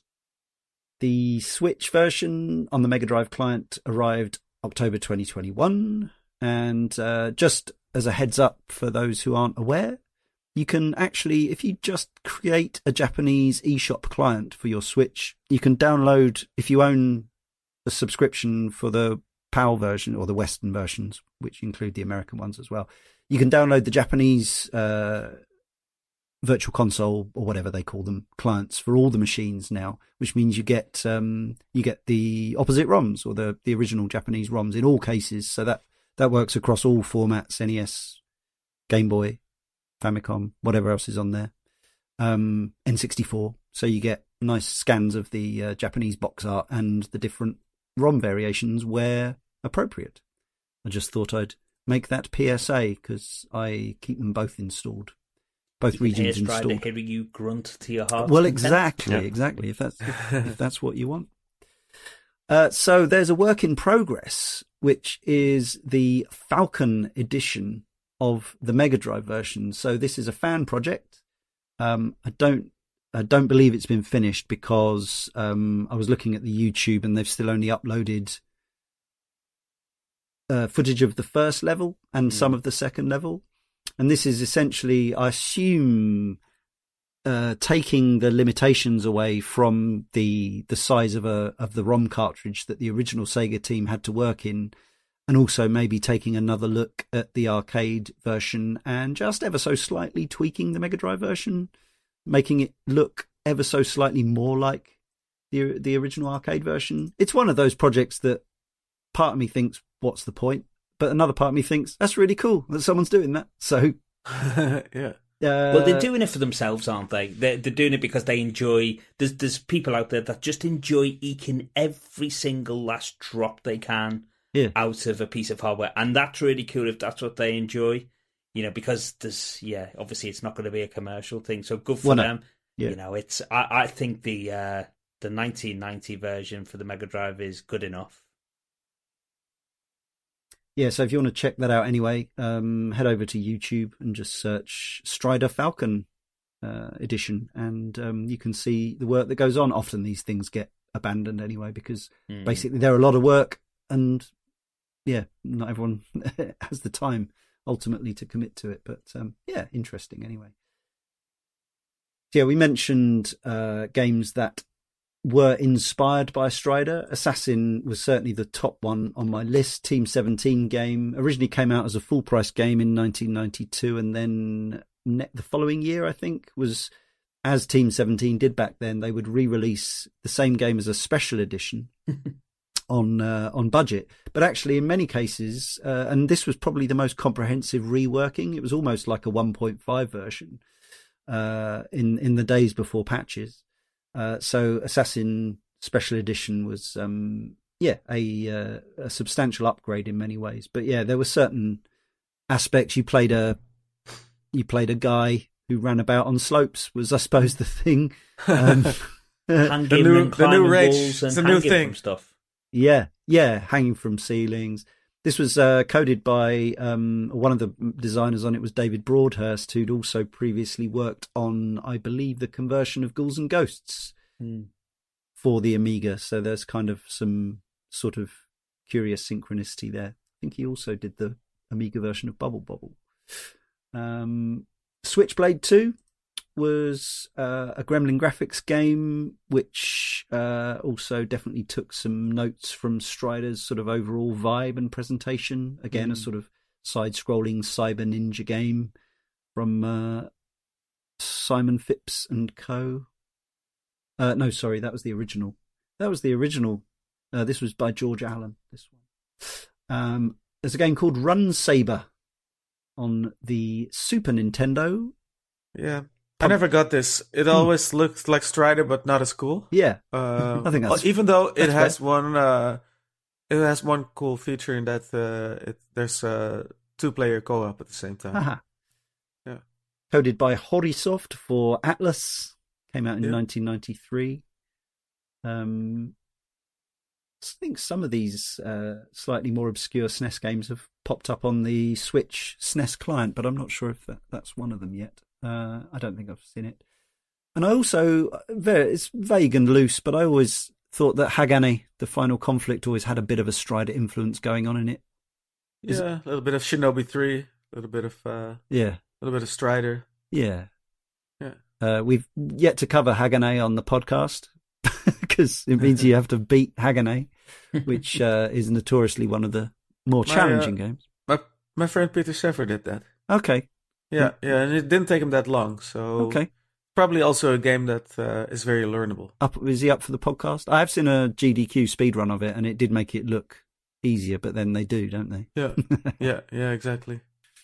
He would be up for it, yeah, for sure. and uh, I think um, cited in, in a number of articles, uh, it said that uh, some ele- I'm not a big Mega Man person, um, and I'm certainly not familiar with the X and Zero series, but I am told that there are influences in those of Strider. Is that fair? Anyone familiar? I can't think of any apparent influences. No. It's not Lies. stretch though, is it, to to think that there would be? It's not. Yeah. No. Yeah. Nothing coming to mind, but I'm sure it will as soon as we uh, as soon as we finish the podcast. Yeah. as soon as we hang up. Yeah. So yeah, Strider 2, this is the one that, um, as I say, this is not a series show, but this is absolutely, uh, not a game that is terribly likely to ever get its own podcast. Um, this was Tier Tiertex's off-brand, non-canon, uh, Journey from the Darkness. I'd actually forgotten because I remember this coming out on the computers. Um, but then it actually did end up coming out on Game Gear Master System and Mega Drive as well. Um, yeah, uh, I don't want to. I I can't really, you know, I don't like laying into games that I've never played, so I'm Mm. not gonna. But I never want. I never wanted to play it. I'll I'll be as cruel Well, as somebody from Capcom thought it'd be a good idea. Yes, it was originally uh, a different game entirely. Um, It was a and reskin, was it? It was a reskin. Yeah, it was a reskin to be Hmm. a Strider game because obviously they'd had a hit with Strider. So, yeah. Anyway, the real Strider 2 was the 1999 arcade game. which uh, which was ported to PlayStation the following year, um, which is on some of our wish lists. We might cover it someday. Another game that you have to mention if you're talking Strider is the game called Osman, also known originally in Japan as Cannon Dancer, and this was by Koichi Yotsui, credited as Isuke. Um, probably the closest Mitchell. for Mitchell, yes. Um, and uh, happily, as of last year, yeah, 2023, Yeah. Uh, Ratalaika made sure that this game is available on current gen and last and previous gen consoles. You can go and download this right now if you want to play a game that is a lot like Strider, but not like Strider as well. But it's kind of, it's clearly a, a, a true spiritual successor, right? Yeah. Yeah. Very much uh, similar in its presentations and sort of yeah design ethos. Yeah. It's still on our big list, folks. That's why we're only covering it in brief now. It could happen. Uh, also very learnable, like Strider. Yes. Yeah, it c- certainly looks a lot like Strider. It looks like an updated kind of uh, Strider, and um, yeah, yeah, it looks. Um, Yeah. This might be another. If someone loves Strider, this could be a good recommend- recommendation as uh, something else to play. It is. Oh yeah. Go get it. Mm. Uh, there was a reboot project which didn't come to fruition prior to the one that did. This was uh, being worked on by Grin, the Swedish studio who made Bionic Commando Rearmed, um, which was quite well received, although the sequel less so. Um, I think this was when one of the Grin coders had worked on uh, something for Capcom like Lost Planet 3. Does that sound right? And then Mm. had pitched a Strider reboot to Capcom when they around that sort of time. Um, a and uh, there was a a CG kind of uh, flavor promo hype video that was made, um, which resurfaced a few years ago, but that's as far as it got. I don't think there's any gameplay or anything like that out there. Uh, that would have been interesting, but Mm. uh, gaming history is littered with those projects, right? Uh, Moondiver was kind of hyped up at the time as uh, the new game from the guy who brought you Strider, uh, Koichi Yotsui. This was uh, made made for Square Enix and came out on um, PSN and uh, later Xbox Live Arcade in 2011. But the reviews were tepid, let's say. Yeah. Um, I- think it's really designed for four players, co- co- four player cooperative play because uh, the level design is uh, fairly tepid and a little Mm. bit empty and barren feeling. You know. Yeah, it's a shame. I remember Yeah. being excited for it. I like the name Moondiver. Yeah. Yeah, I did get it. Yeah. Uh, but uh, yeah, uh, I bet you get a lot more out of it if you play with four people at the same time. Do you know if this is still available to download now? Should be. Should be. I think it? so. Yeah. Yeah.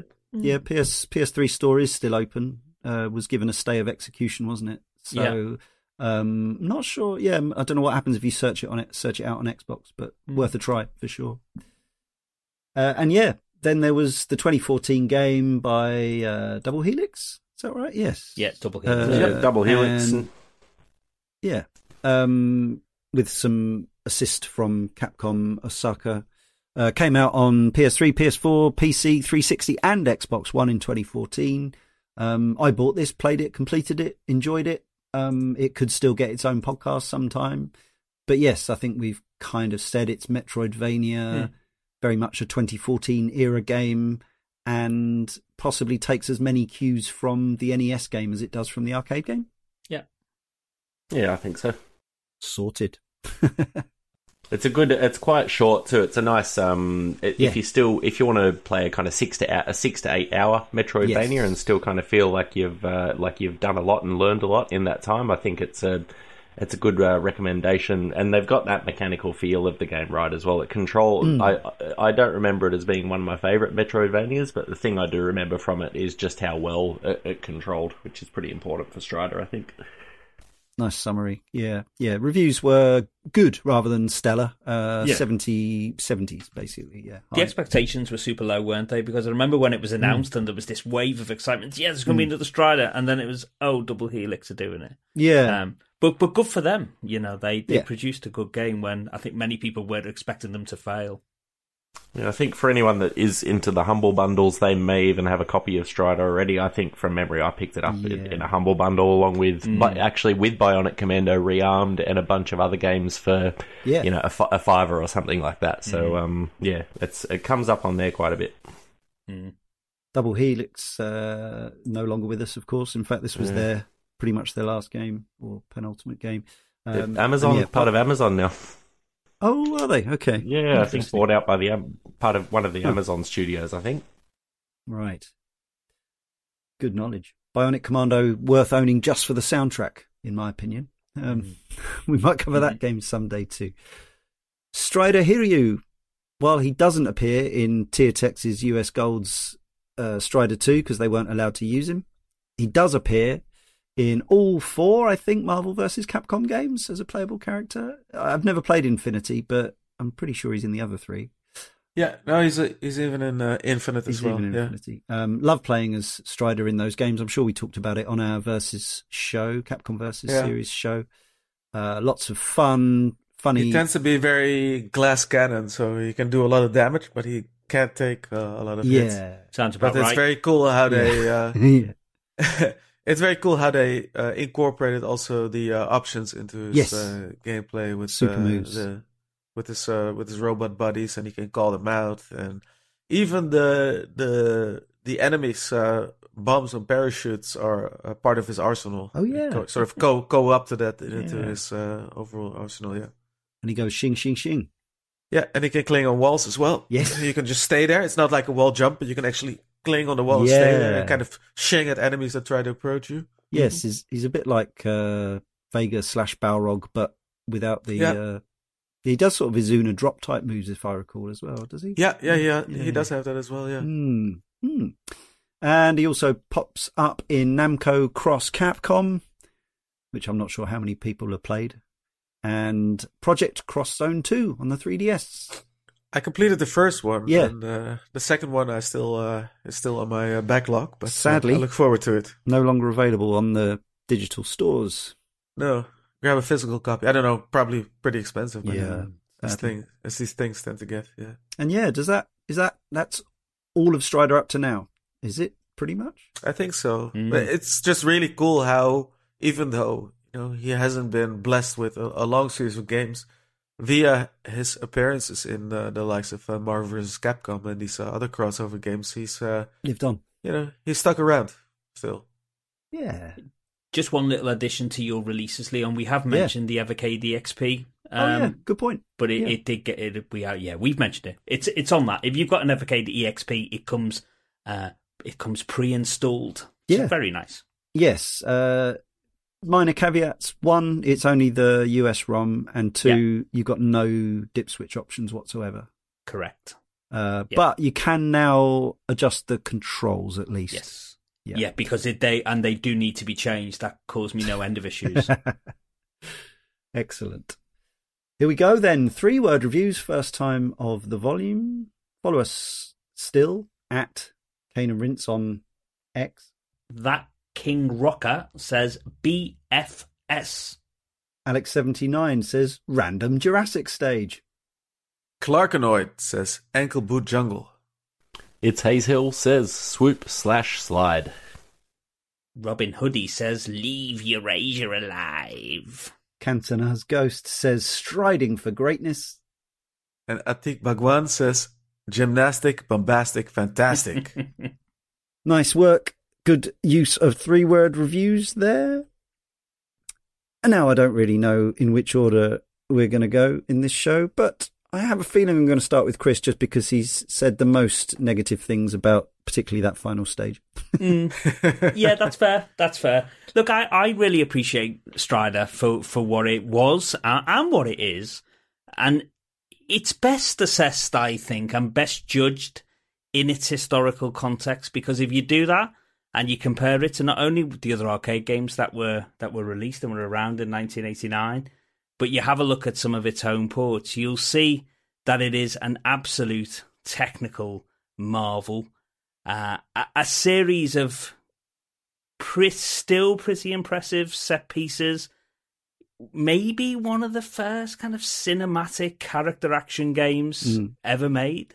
Uh, and one that's clearly been very influential, not just on its uh, immediate games that were released in its wake, but I think you could probably follow its lineage right through to some of the, you know, even even the modern uh, cinematic uh, platform action games that yeah. that we get today. It's not without its difficulties, though, particularly if you're not familiar with the game or you're not prepared to be patient and put in the time to become familiar.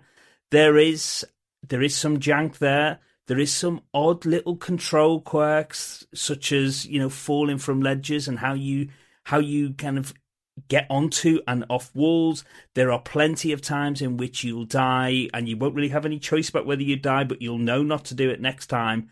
Less of an issue when you're not putting your 20p's into a machine. It just means that you have to you, you have to either start from a checkpoint or, or or start another credit.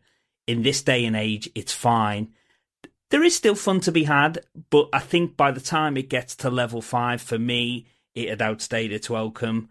I, I did manage to get through level five and get a clear at the end, and I've seen evidence that it can be learned and it can be done without even dying once. But my word, the horror of that final level, the, the kick you off the machine stage, is enough to probably say that I'm not 100% behind a recommendation on this. Mm. If you have nostalgia or you appreciate the historical aspect of games, by all means, uh, fire it up and give it a go. It's very accessible now, as we've just outlined. If you've not played it and you've not got the appetite for a little bit of frustration, then uh, maybe just listen to this podcast and, and enjoy the fact that we've done it for you. Thanks, Chris it is always difficult to, well, impossible, in fact, to separate the subjective from the objective, which is why, in many ways, I encourage us not to try. I know that my experiences of this game, my opinions of this game, my emotions towards this game are massively impacted by the game's impact upon me as a 17 year old when technology was completely different, when our expectations of what video games could do were completely different. And as such, I think if you'd never seen this game back in 30 years plus ago, uh, and you just fired up Capcom Arcade Stadium right now just to see, just out of curiosity, I, I just don't think there's any way this game could have the same sort of dramatic, striking power as it did on me back then in the late 80s when I was 17. That said, I don't think that you can deny or argue too strongly against Strider's kind of um, influence on a lot of aspects of video games going forward.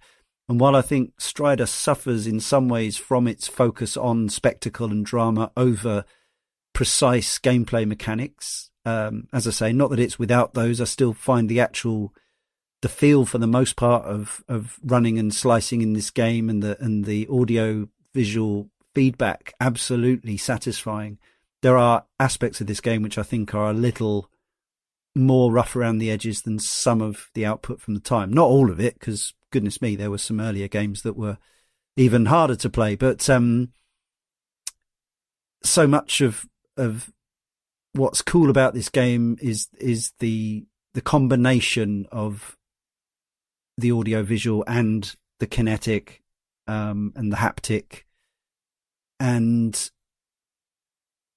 as such, I don't know. Yeah, if it is, as as Chris says, I don't know if it is a strong recommendation to to folks of today to you know to play it to the point of completion or, or get good at it or anything like that. But I think it's absolutely worth looking at from a historical perspective. And I still think things like the, I mean, the pixel art, I think broadly stands up. I think the music stands up. And actually, what, what struck me coming back to the game now is that I realized how many times I've played through the first three levels of Strider and absolutely loved it. And the amount of times I've then just turned the game off because once you get to the Amazon jungle, that's re- for me like I'm I don't like that level as much. I don't think it looks as good. I don't think it's as interesting to play stuff like the bendy creepers that you the clamber around were pretty mm. cool tech for the time, but they don't. I don't think they look great now.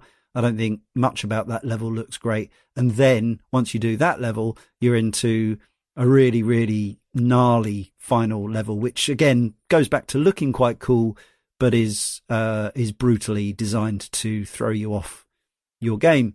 So yeah, play the first three levels of Strider. That's my recommendation. um, the the the audio visual stuff is still really, really amazing, I think, and um, and yeah, it's fun fun to clamber about and slash things for a bit, but yeah, you don't feel the need to to one CC it. Although you'll probably get a lot of satisfaction from it if you do. And we'll hear from Sean in a bit. But now, Michiel. Yeah, as I said uh, early on in the beginning, what is really cooler than an action game starring a ninja? Not much. And not much in this era, in the, the late 80s, early 90s, is cooler in that particular vein than Strider, I think. Uh, it's absolutely mind blowing when you go back to this game to look at the time that it came out in and just, just how advanced it was in so many ways. And I think it's still, to a degree, there's you know barring some spiritual successors uh there's hasn't been too much in the way of like pure 2d action games uh that uh yeah kind of kind of carries that torch in a similar way with its uh heavy focus on set pieces mad acrobatics and just uh that sort of uh power trip and power fantasy that it gives you where you are this uh sort of a ninja super soldier that knows no equal with a, a mighty plasma sword that just uh, cuts through everything like it's nothing. Uh, yeah, I think for that reason alone, even if you know, I I myself only started playing the game in the mid 2000s or thereabouts, uh, and and was mightily impressed. I think for that reason alone, you can go back to this or play it for the first time, and get at least you know something out of it like just if only for the fact you know like that, that realization that this just came this came out in 1989 and you know on that level it surely should uh, impress any fan of video games. Excellent stuff. Thanks Michiel. Let's wrap up with Sean so yeah, as mentioned right at the start, Strider Strider's quite an important game for me. Uh, it's definitely not in my in my kind of epic shelf top games or anything like that, but it's just a game that's so striking. Reminds me of a time in in my life. Uh, remember seeing it in the arcade and I don't know if there's any game from that long ago that I can kind of remember each stage, bosses, different things that happen within the stage. It's just incredibly memorable. Um, and I've definitely had my nostalgia goggles on a, lot, like Leon said with, with this game, where I, for me, when I come back to playing it, instantly puts a smile on my face when you fly into the first level on your hang glider it just it just brings back a lot of a lot of kind of even though at the time it wasn't the happiest time for me, I, I do have some happy memories around that time and and yeah, game that kind of those kind of games with that mechanical feel are, are something that I've always really enjoyed. I think that a game came out like this in 1989 is really impressive. Looking back, when you when you look at that same hardware and think only 12 months ago, uh, Ghosts and Goblins or Ghouls and Ghosts was released, and then 12 months later they're able to push the hardware to do this kind of thing with the huge sprites, the scaling, uh, the rotating platforms and things. All of that I think was really impressive for 1989, and it culminates in a very impressive uh, game in Strider. So I I would recommend it these days. Definitely recommend to play.